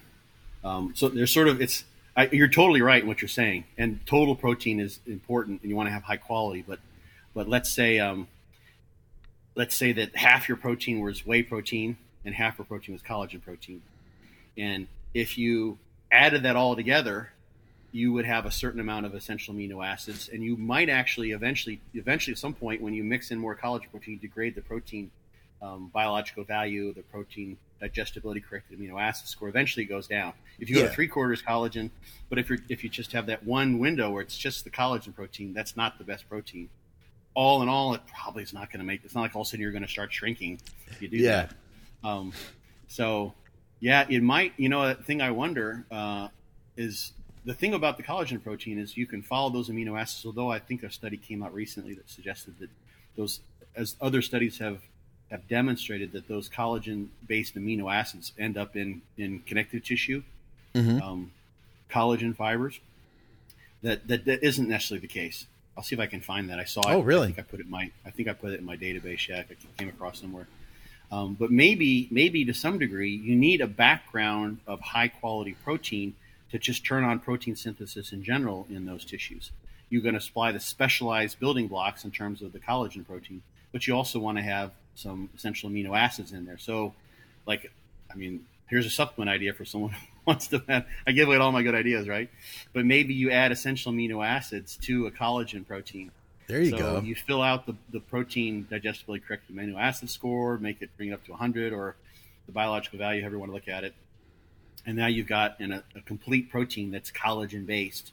So it's your collagen protein that you would include, you know, after your workout if you wanted to, if you feel like you need that for an injury recovery or what have you. Yeah, uh, I just moved mine to with my first meal now. So you know, with, yeah, and I've got protein That's perfect. in that. All there right. you go. Problem solved. So here was a question that I thought would be interesting to talk to you about. Um, wanted to know your opinion on Skip trying to work out every other week. So here's what he has going on. Uh, you know, he he took a long break. Uh, I think he had he had pulled something. When he got back mm-hmm. to the mm-hmm. gym, he felt like a million bucks and he likes to train hard. Skip doesn't Mm-hmm. want to compromise with the way he trains. So he was thinking to himself, what if I were to do what I like, train the way I like training, and train for a week, and then take an Mm-hmm. entire week off, and then come back? Because he said every time he's ever come back after taking a break, he feels like a million bucks. Joints are better. I can relate to all that, you know. Mm-hmm. Yeah, and, yeah. and pumps are good. Workouts are the best. So I'm I'm sure knowing Skip that he's probably he's he Skip's a guy who will do a little bit too much versus a little bit uh-huh. too little. You know, I'm Right, sure he's right. always been in a like a perpetually overtrained state to some degree or another, mm-hmm. and those breaks are probably been great for him. So now, can you know what do you think about this idea? My main thought is this: I feel like Skip's so 100% when he's on, but then he's 100% off when he's off. Like he doesn't follow a diet or anything. So I think just knowing him, the biggest challenge is going to be still eating in a regimented bodybuilder way, still being healthy on that week off. But if he can do that, Right. which I'm excited to see if he can do that, he's going to try Yeah. this after Swiss, by the way. Uh huh. Okay. You know, this, this is going to be his game plan. Um, from, let's let's say from from a muscle growth point of view, what do you think of this? There's there's some scientific evidence and, and like if, obviously he has his empirical evidence. I, I think it could po- very possibly work. The thing the thing I can imagine happening just sort of go, thinking globally now is that it's going to work for a while and then eventually um, whatever whatever fatigue he's recovering from that's accumulated over the week months and years beforehand eventually he'll be recovered and that may not work as well. Oh, so what's what's yeah? So what's what's interesting because there's a couple bunch of things that come into my head, of course, but one of which is that we have this the satellite cell idea too. Um, this is why I think many pros, the best best best bodybuilders in the world, they train with the bro split, you know, with the week's rest in between, as opposed to the higher frequency, because you turn on that satellite cell progression, it takes five, six, seven days to be complete. So he may be able to set um, those adaptations in motion during the one week, and then literally, um, you know, depending on what his training regimen is. So let's say he does like trains everything twice in one week. You know, I think he's going to train everything once. I thought it was everything Just once. Okay. Yeah, I think so. So he'll have then he'll have then two weeks in between. Um, there's a, I could be there's a wrong. study out of but that's yeah yeah yeah. I mean the the question is then what's the optimal um, time in between? Like up to a week works really well for lots of people, right? yeah. to some of the best people because this satellite cell story kind of makes sense of that. There's also this study out of Norway. It was a um, blood flow restriction study, and they trained the bejesus out of uh, like as a power lifter for like seven or ten days. I can't remember the exact protocol. And then they gave him like a week off, and then he came back and did it again. And then they just followed. They did muscle biopsies, and they found like a delayed muscle growth that happened like 20 days after the last training session. No kidding. Yeah, yeah. Huh. But they trained like it was twice a day blood flow restriction training. I think is what they did. Yeah. Was really, really brutal. It's something you never do. So they intentionally sort of produced what, if they went much longer, it would have definitely been overtraining. Yeah. But a, de- a delayed hypertrophic adaptation that takes weeks to manifest has been documented in the literature. No kidding. So that's Huh. that's out there, yeah, and this, at least in this case study. And I this is what I see with with fortitude training. This is why I, you know, put some periods some time of no training in there. Is um, all of that's based on auto regulation. The way I, you know, I, I set up the blasting, progressive blast, intensive cruise. Um, you know, Dante had blasting cruise. I just stole his terms and gave him credit, right? Um, and the idea is that you have to be able to auto regulate and know when to stop. So, how far have you pushed? Are you are you in a functional overreaching situation where if you stop and then you recover enough that you will functionally overreach and come back stronger and bigger? Or are you in a non-functional overreach? And we didn't actually overtrain technically, but when you, regardless of how you how much you recover, you just never come back stronger. You just you just went too hard, or whatever the whatever other your dietary your recovery circumstances where you're just not going to come back stronger and better. So it's non-functional. Didn't didn't serve your purposes.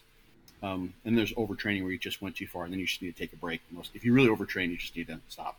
yeah. But that's all based on being able to auto regulate and just give some perspective. Like with, with Dante, with True, with um, DC training, he would just tell people, and this is smart. I really think it's smart. Is like, hey, if you feel like you just need two weeks off, take two weeks off.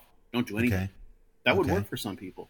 Otherwise, he would suggest you know, reducing your your weights like I think thirty percent and leaving several reps in reserve and just go light training for a hmm. couple weeks.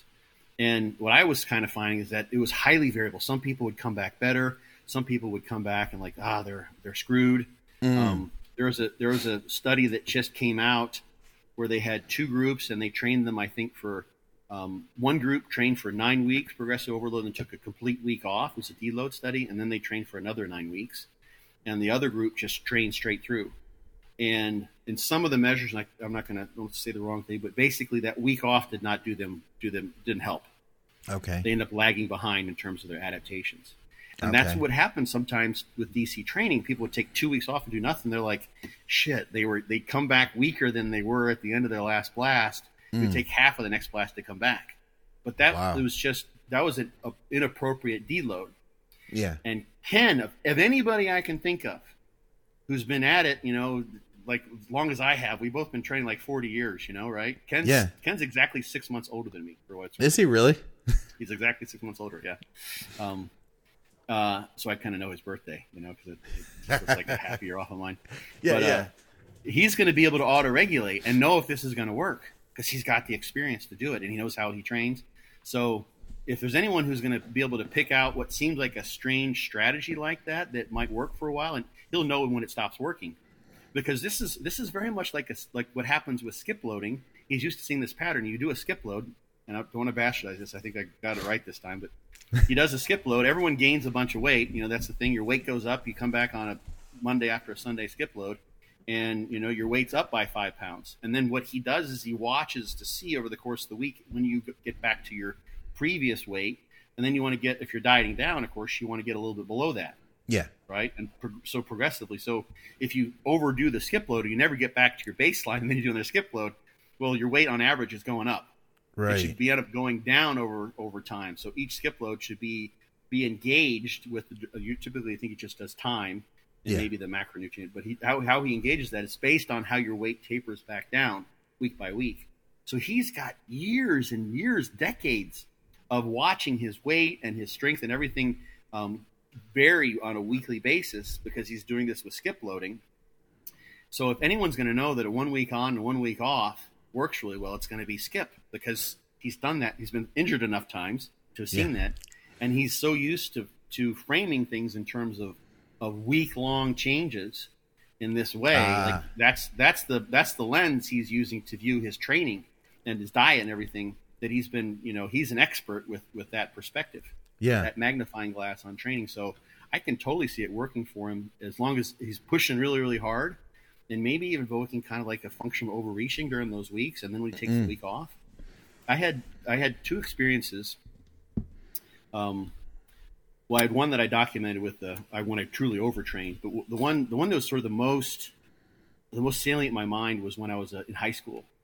Um, and I think I've described, told talked about this before on this podcast. I was in high school and um, I did everything that we were supposed to do. So, like the summer before my junior year, I was on the swim team so I had swim practice, um, and I was doing this weight training regime, which I talked about, which was just asinine. It was three times a week, full body, 98 sets total per workout. You would did we did every exercise in the gym. I found it. I just dug out a bunch of stuff. I was cleaning up my house. I found a, whole, a bunch of stuff, and I saved this. And you would pick a weight you could get eight reps with, and then the next, and you wait one minute, and you, the next set you could get seven or eight reps, but not like more. Yeah. And then the next whatever. So two out of three sets were to failure. So I was doing you know 65 66 sets to failure three God. times a week full body it was squats squats leg presses hack squats knee extensions hamstring curls seated calf raises standing calf raises donkey calf raises pull downs bent over rows Beneful Smith machine rows, cable rows. Oh my god! Pull downs to the front, pull downs to the rear. Like these ninety-eight sets of every exercise. Literally, right? yeah, every machine in the every, gym. Some of them used the twice. Thing. Yeah, I was the only one who did it. You had to go in there. The gym was open from eight. This was in the summertime. Open from eight to noon. I okay. had to be there right at eight. So to I get it finished? finished? by noon to get it done. oh my god! To warm up sometimes, you know, and it's 98 sets. So you think yeah. 98. So there's 98 minutes in between, and plus, like let's say, you know, uh, roughly a minute for the sets. So that's you know that's like that's like 200 minutes. Yeah. Right, and that's, that's three hours right there. Plus, right. you know, time in between. So I had to bust ass. And then after that, after that, I would go. We had agility drills to do, so I, you know, do carioca and sprints and zigzags and form running. And I was on both offense and defensive, so I would do the running back drills and I do the linebacker drills. And then there was some optional drills that I would do, of course, because hey, why not? And then there was an endurance run, and you could do an optional longer one. So I would go and like run for like run two or three miles. Mm-hmm. It was extra, and I didn't eat anything. I get up in the morning. oh God, you do all this fasted and I go home and, and then I eat and then I go to swim practice. Oh, and then I go to play passing league. So like an hour and a half of running around. Dude, that's nuts. So I did that all summer long, right? Yeah. And then we went into our season. We went through two a days, which are just brutal. And then we did our first. We had our first um, uh, uh, first game, and then the second game I got injured, right? Oh. Totally knocked out, thigh bruise. And here's what I'm getting to. So I was like, oh, way way overtrained, probably coming back. Yeah. And I got injured and I got sick at the same time. I got totally laid up. I had I had a thigh bruise, ended up being a myositis ossificans. Oh. So I had literally a chunk of bone that developed. The hemorrhaging was so bad in my quad. And oh, I geez. tried to over I overdid the rehab and eventually there was a disc of bone in my quad. You could see it in x ray. Oh my god. But but but during so we, we had transitioned during that first week of the season to like a maintenance um, lifting regime. Uh-huh. So it was let's just like like two sets on an incline press they like kind of a um, pyramid system. Like you go with one, you do 135, 155, 175, and then like, you know, 10 to 12 reps and then 8 to 10 reps or whatever. Just a real basic thing. And I'd say I was doing like 175 on incline. You know, I was, I weighed like 160. You know, I was an average size kid. And I was doing that. I knew where I was because I'd done it a few times, and then I missed a whole week. I didn't do anything. I was super sick. I laid on my butt for an entire week. I felt awful. I was in pain. Yeah. Although I was trying to rehab my leg, I did nothing. And then I limped back in, and I couldn't play. I couldn't run, you know. And I limped back in. And I well, at least I can do the upper body. And I went from like 175 to like two and a quarter or 205, and I went from like 10 reps to like 24 reps. Oh no kidding! What is going on? I like my performance went. All I did was rest, and I didn't yeah. eat. I didn't do anything. I just had a total super rebound because I just way over. I stopped the swimming. I stopped yeah. all the running. I stopped the 98 sets three times a week, and I was sick. It was the worst situation, but I just rested. I just rested. So I wonder too, because you know Skip's mm-hmm. not a younger guy anymore, right? So it, it's yeah. like we'll see, we'll see. But you know the way he is too. Like if he's going to try something, he's going to commit to it. So yeah, I, I think at this point he's like it's going to happen. So I'll look forward yeah. to seeing you know what goes on with that. We do have a bunch more here. Um, yeah. What about uh, somebody just asked about uh, dealing with loose skin? Um, do we have any tips on uh, loose skin from weight loss? It's something I I've seen it a bunch, and I will tell you this, mm-hmm. man. I've seen people whose skin has tightened up miraculously, like even when it's been mm-hmm. loose, like like a guy who was three hundred pounds and then he gets into like literally contest shape. And mm-hmm. the longer that you stay lean, the the better opportunity you have for that fat to or for that skin to tighten back up. And sometimes I've seen what has literally been like folds mostly go away. Maybe it's not 100%, but it mm-hmm. mostly I've seen it mostly go away in some people. I guess a lot of the yeah. factors are going to be how fat were you before? Like, was this an all your mm-hmm. life thing, or did you just go on a bender for a year because you got a divorce and now you have loose skin because right. you put on a bunch of weight and now you're lean again? Um, mm-hmm. I think that's a factor, and then age is a factor. You know, like the elasticity of your factor. skin, right? As you age, isn't going to be yeah. as good. Um, mm-hmm. But you know, those things are those are things we can't change. I would say hydration is probably a key factor for our skin, right? Mm-hmm. Yeah, I've wondered too. Actually, I've wondered about collagen. Speaking of collagen protein, there's different types of collagens. Um, we could go into all of that, and some are more. Um, you find them more so in skin. I think. Yeah. I think True Nutrition does have like a complete collagen. Yeah, the like the hydrolyzed beef collagen, I believe, is the one that Dante suggested. And I'll tell you what, man. Uh-huh. When my so I told my mom about it, and now keep in mind her protein intake was pretty low to begin with. So right. just getting that in was probably a huge benefit. She uses a scoop a day, 29, 30 grams. And uh-huh. after a few months, the people at her, her, like her, she does like a jazzercise class or something. And uh-huh. the the women in her class who are younger than her, they're she, you know she's she's older lady now. She's grandma. Mm-hmm. She's in there with women that are in their 30s, and they started saying, "Betty, what are you doing different?" You know what ah. what's going on? She started seeing people in the grocery store say, "What what are your beauty? You know what are your what's your beauty regimen? What do you do?" Oh, that's awesome. And you can see the difference. She's reverse aging. Victoria's seen it. I've uh-huh. seen it so much so that I did uh-huh. a, a, year or so ago. I did a, a, little ad for True Nutrition with her because she's such a big uh-huh. fan of it. But it has uh-huh. made a legit difference in the way her skin looks, in her hair quality. Like all of that mm. stuff is drastically mm-hmm. improved. I can see it in my skin. I haven't used it for the last couple months, but when I get consistent with the collagen, which I just like I said, I just ordered mine back. I was being lazy and I didn't have it. Um, yeah.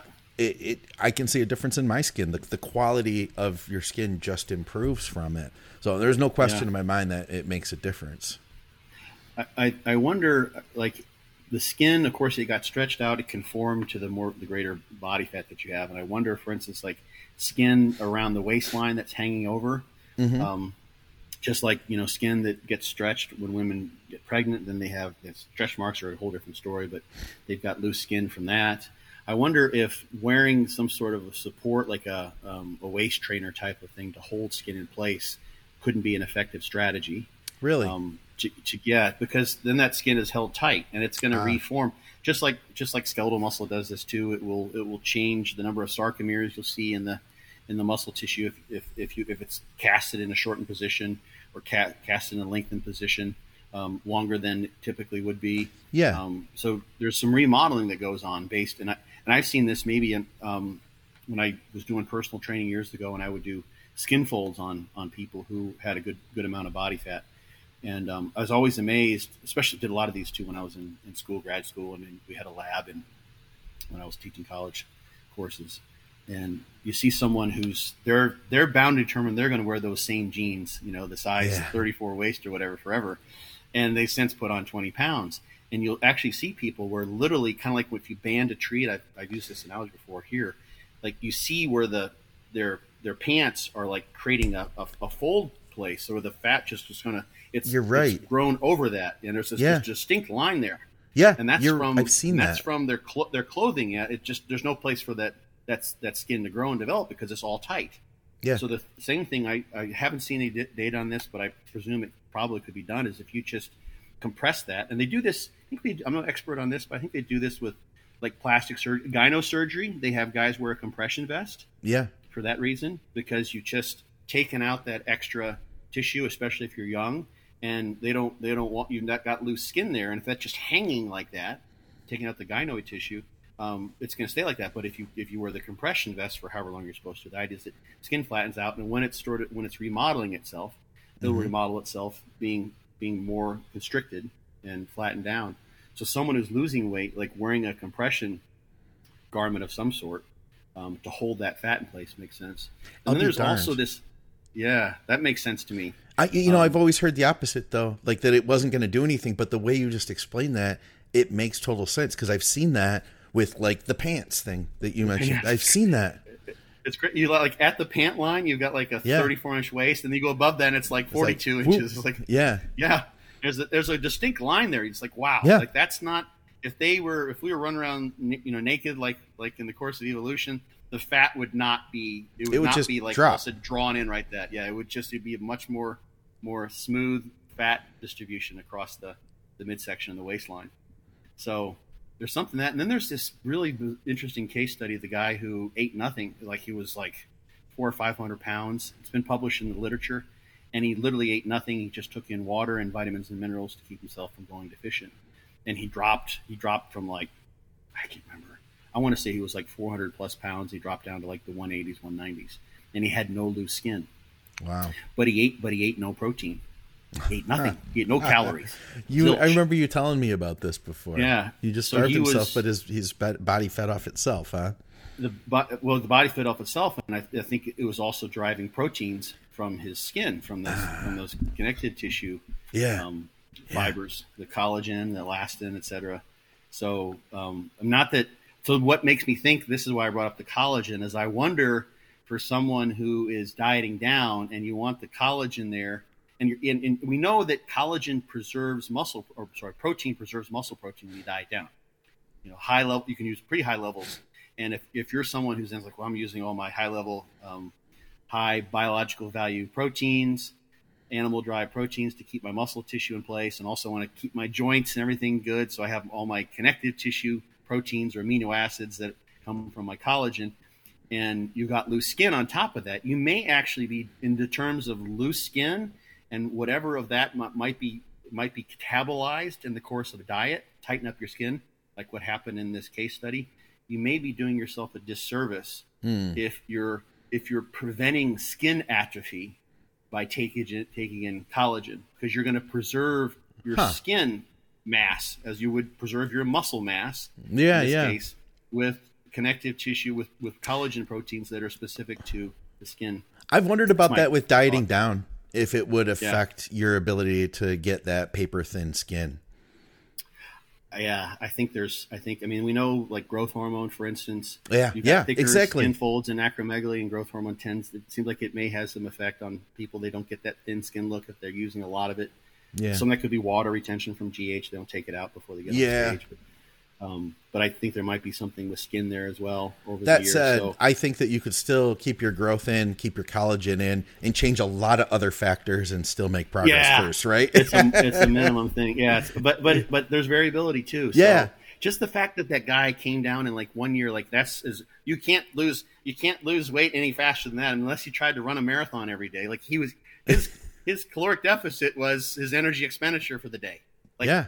It wasn't 500 calories a day. It wasn't a thousand. It was his energy. It was it was everything because he ate nothing, no energy.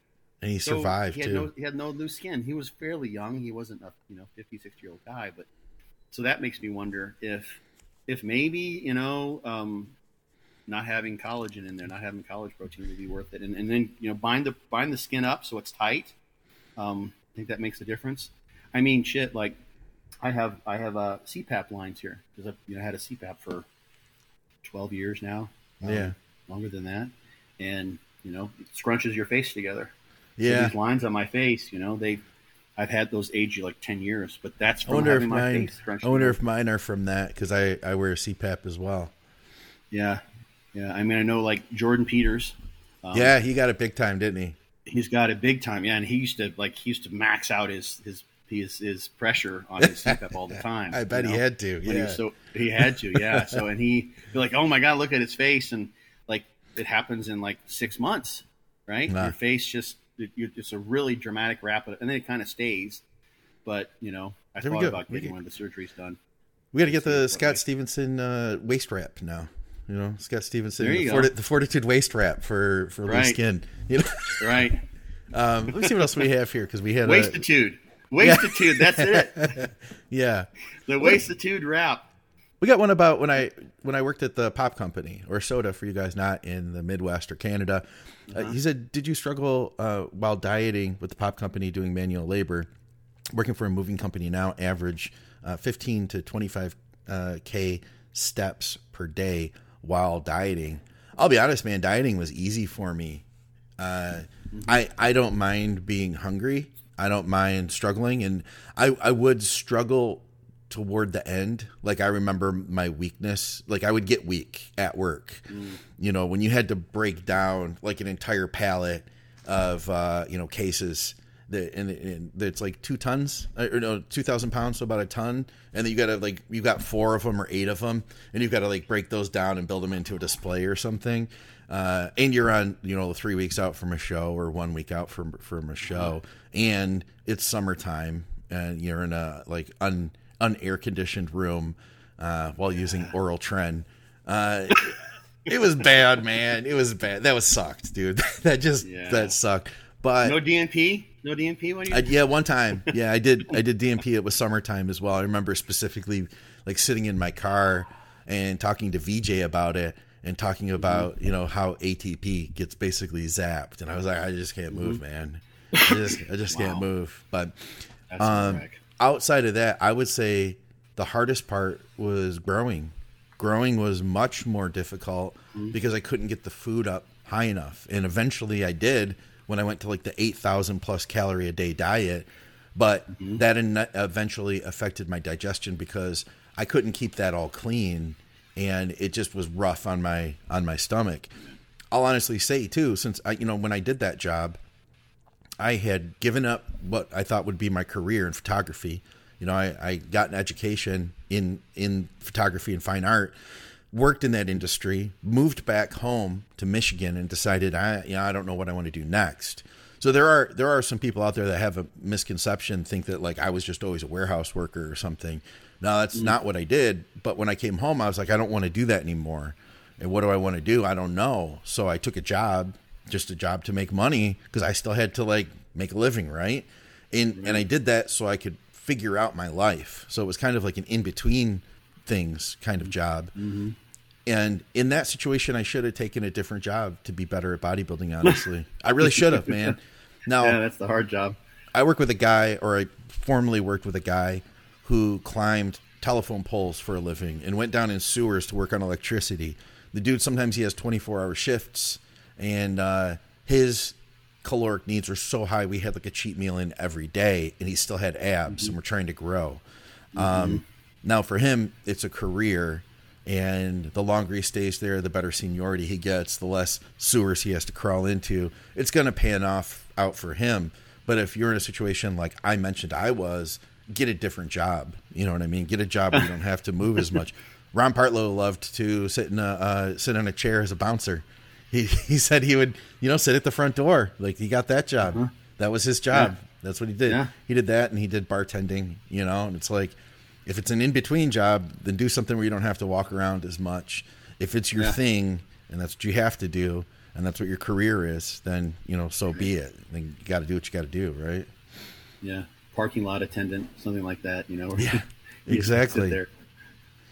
What about this one, Scott? Mm-hmm. Um, uh, at what point you consider doing a mini cut during a long off season for a competitor? I know it's more of a visual thing, but um, how many weeks of bulking you usually see a need for a mini cut? Um, if someone, for instance, were doing fortitude training and they um,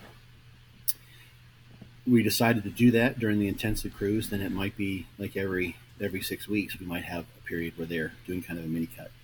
Um, there's so many different reasons for doing that in so many different circumstances. So it's a super individual thing. Um, someone might need just a GI um, deload, basically. Yeah. So and and and sometimes too, um, you can literally just if you're pushing the calories so high, you can literally just make sure you get your protein in and just drop back down to eating according to your appetite. So it's not even really, it's not even, a, it's not like you're restricting your food at all. Ah, yeah. Just eating so if you go from five or six thousand calories a day, and you drop down to like just three thousand, eat according to your appetite. That's and you've been stable at five or six thousand, let's say, and you're not making any gains, then everything you know pretty much is set. So that's your caloric balance. You're not going anywhere with that. You change your diet, your activity levels might change some, some other things, but you're going to incur a pretty substantial caloric deficit just from dropping down to just eating according to appetite. Make sure that it doesn't go too low but you can do that just to just to just to sort of restart the system. But it entirely depends on the person where they are in their off season. Yeah. Um, it might be, you know, it might be you go after a show and you know you can go four or five six months without having to do that. But the next four or five months, you may have to do it every week, every month mm. for a week to keep going. So it depends on the person, depends on the GI, depends on how much they're working, that sort of thing. Like your guy, the telephone guy, like yeah, probably didn't have to do any any mini cuts for him, right? No, God no. Um, yeah, wasn't even thinking about it. So, but someone who's sitting at a desk job, you know, and they're trying to put on size going beyond what weight they've ever been at, um, and their GI tends to have issues for whatever reasons, and you're trying to figure that out, you may need to do a mini cut, you know, once a month for a period of time, just for the GI, not necessarily for body fat. And you might save yourself in the long run, you know, like I, I found that with people that I've pushed, let's say we let's say we're like, okay, we're going to take this year off to grow. Mm-hmm. Uh, we're not going to compete mm-hmm. next season. We're going to do two whole years. I found that like get getting somebody in shape after two years of having not dieting is a lot mm-hmm. harder than if they had been a you know if they'd been in shape more frequently, more mm-hmm. recently, I should say. Yeah, yeah, it does give you um, some insight as to what you're going to have to do when the contest diet comes. Yeah, yeah. How fast it comes off, right? Yeah. Some people, it's like, okay, we, we dieted you for three weeks there, and you needed like three more, and you'd have been in contest shape.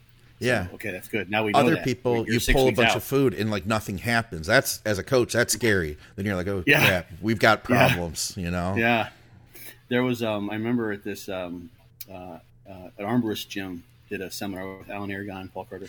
Yeah. And Yeah. there was a woman that came up to and asked Alan this because he's the nutrition guy. Yeah. Um, and she was a competitor, and she just had a very stingy metabolism in both directions. She Oh, could yeah. cut her calories, and it would just she would just stay the same, and she could massively overfeed, overeat, and it just stayed the same. didn't go anywhere. And she was just perplexed by it. That she just had a, a system that was like that. You know, it just Yeah. like the, it had a very very robust set point, settling point that was guarded against in both directions. So some people are like that. Yeah. Um, Chris mentioned uh, he said I use the uh, ResMed AirFit uh, 30 mask, no lines. It's super soft on the face. I use the ResMed AirSoft 20 mask. Mm. AirFit, Mhm. not AirSoft. That's something else. Yeah, I use the Mirage Quattro. I think it's called. That sounds like a razor.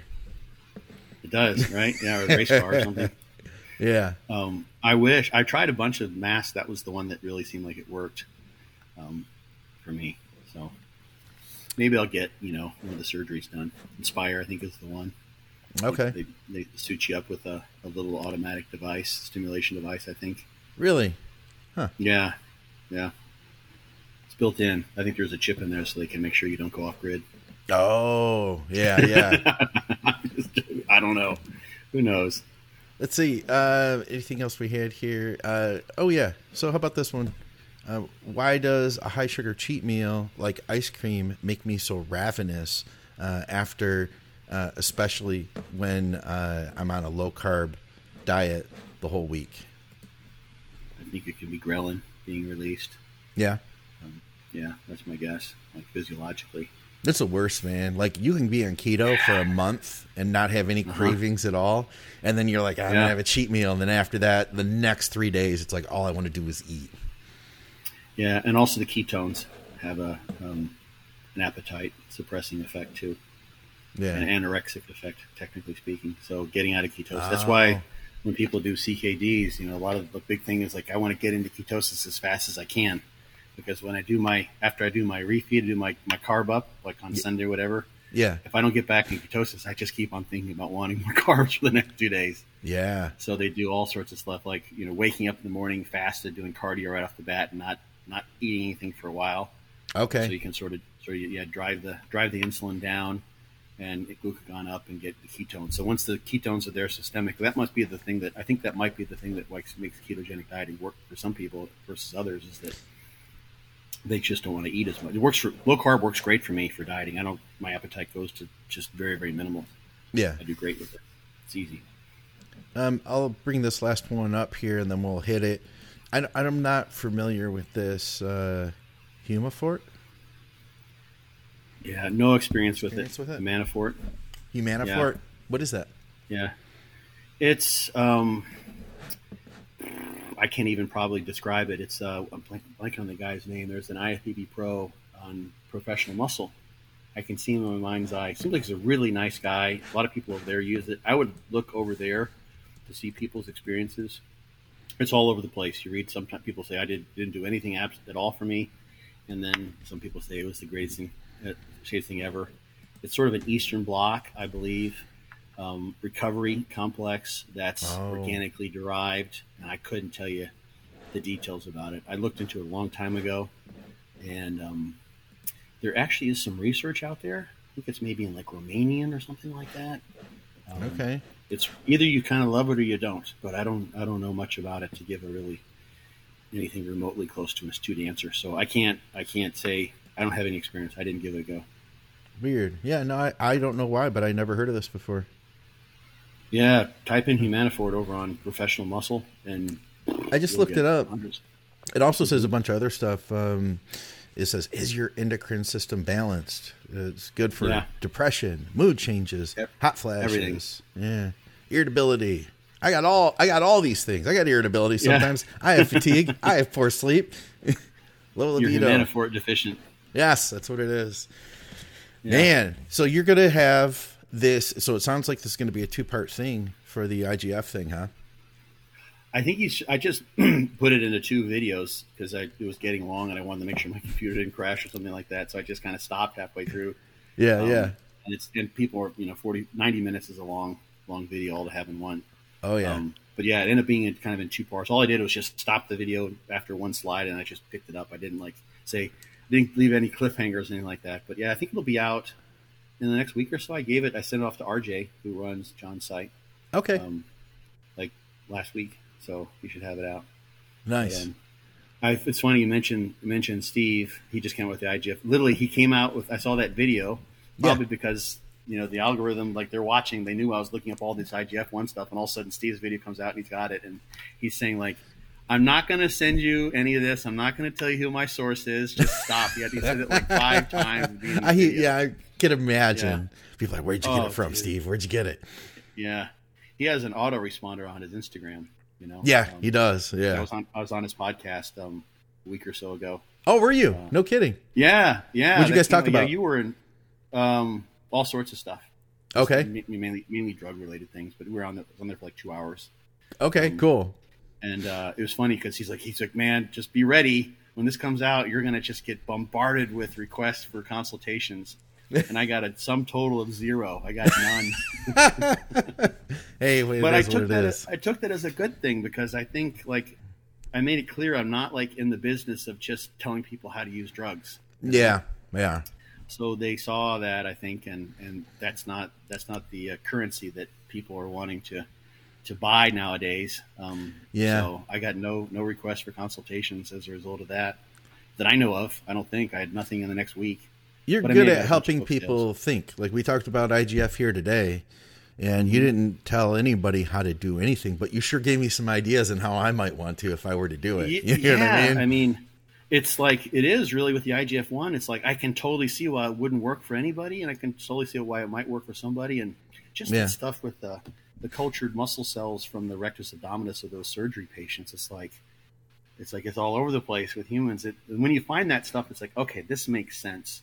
Yeah. You know, um, and you know what? It, I'll add this in. Just one sort of thing that was interesting is that with anabolic steroids, I can't remember which year it was now, but for I think there were two position stands from the American College of Sports Medicine, the first two on anabolic steroids, where they said they don't work because the oh, literature, yeah. or what they said is that the literature at this time does not support um, an anabolic effect or whatever of anabolic steroids. The purported effect is not supported by the literature we have available at this time. Yeah. But those were all low dose studies. Oh, is that those what it all, was?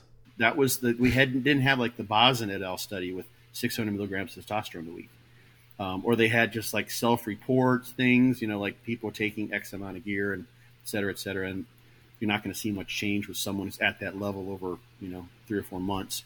Yeah, they just didn't have the they didn't have the direct studies with higher doses that we now have available to to demonstrate that effect. So, but but effective dosing of IGF one in the context of endogenous production mm. um, is sort of in that range. It's comparable to what, what the state of the literature was then with ah. anabolic steroids, and was like, no, they, of course they didn't work. But the thing is, who has you know five thousand dollars to spend a day on IGF one to way supersede endogenous production? Yeah, um, or you know, dose it at a regimen where you're where you're overcoming all of these binding protein potentialities. Like you're really it's just a it's a total different animal compared to steroids or like growth hormone 10 IUs of growth hormone is like 10 15 times endogenous production a day. Yeah. or a thousand milligrams of testosterone is 10 times endogenous production per day. But you can't get 10,000 10 times IGF-1 production per day um, with in, with anything other than you know a billionaire's budget.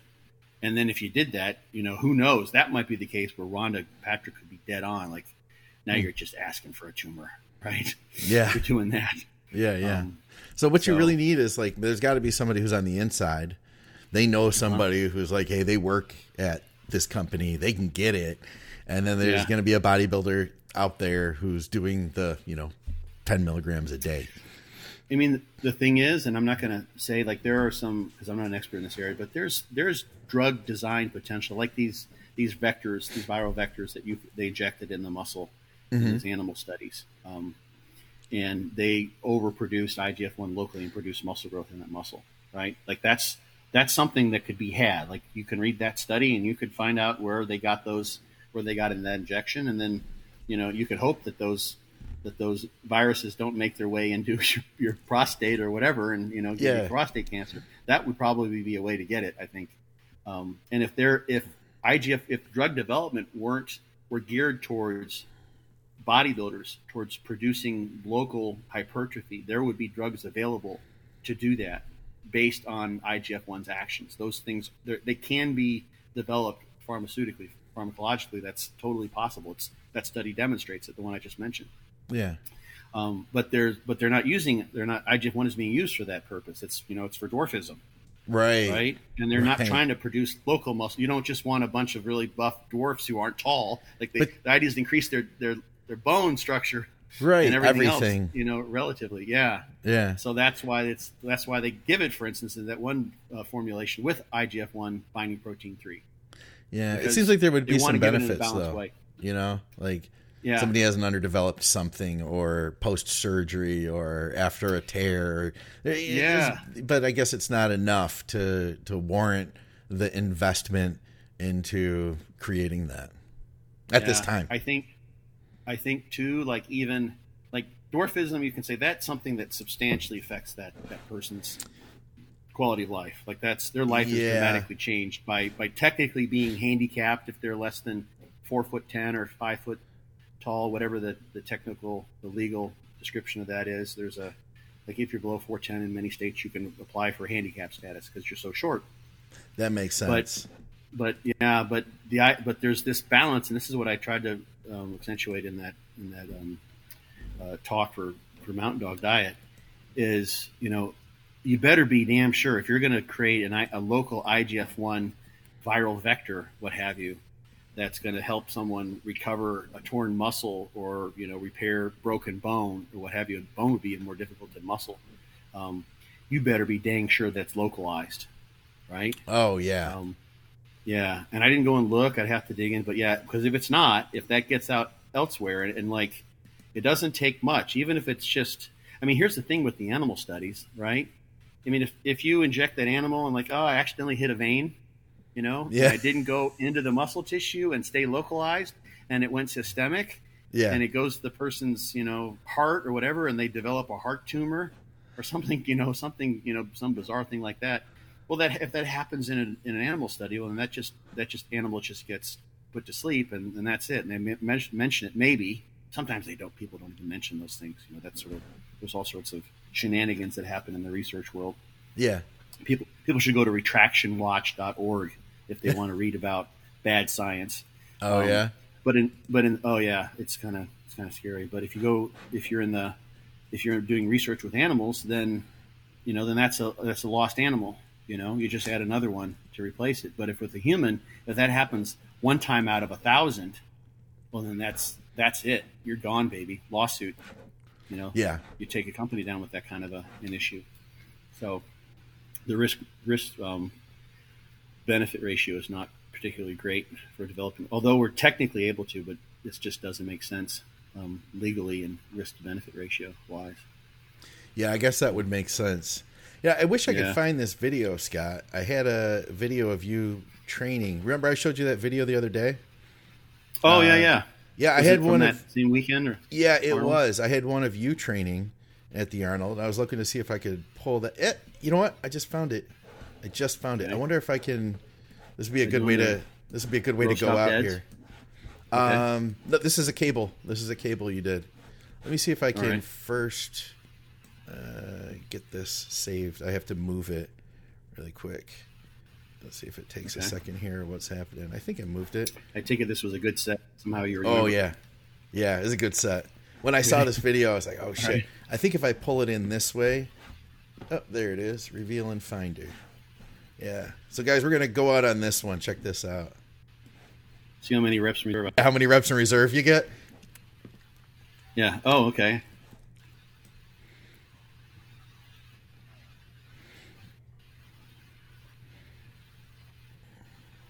Oh, it's a drop set.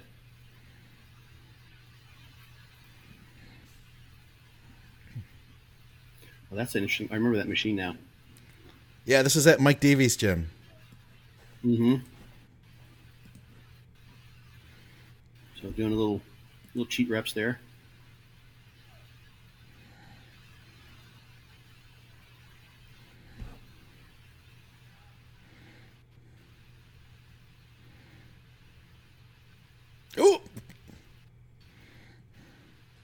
Got all your gym pins lined up there. Yeah. I think those were just pins. I carry those around in my. Uh, oh yeah. Yeah. And now some cheats. We're about a little more than half, two thirds of the way done now. Oh shit! I, okay. I remember I was I was totally doing deadlifts or uh, drop sets for a long time. Yeah.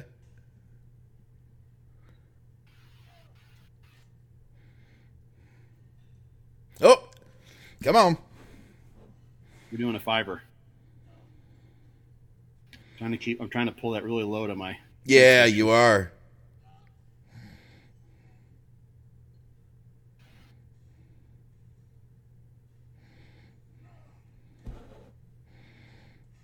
Is that you were jacked there and tan too?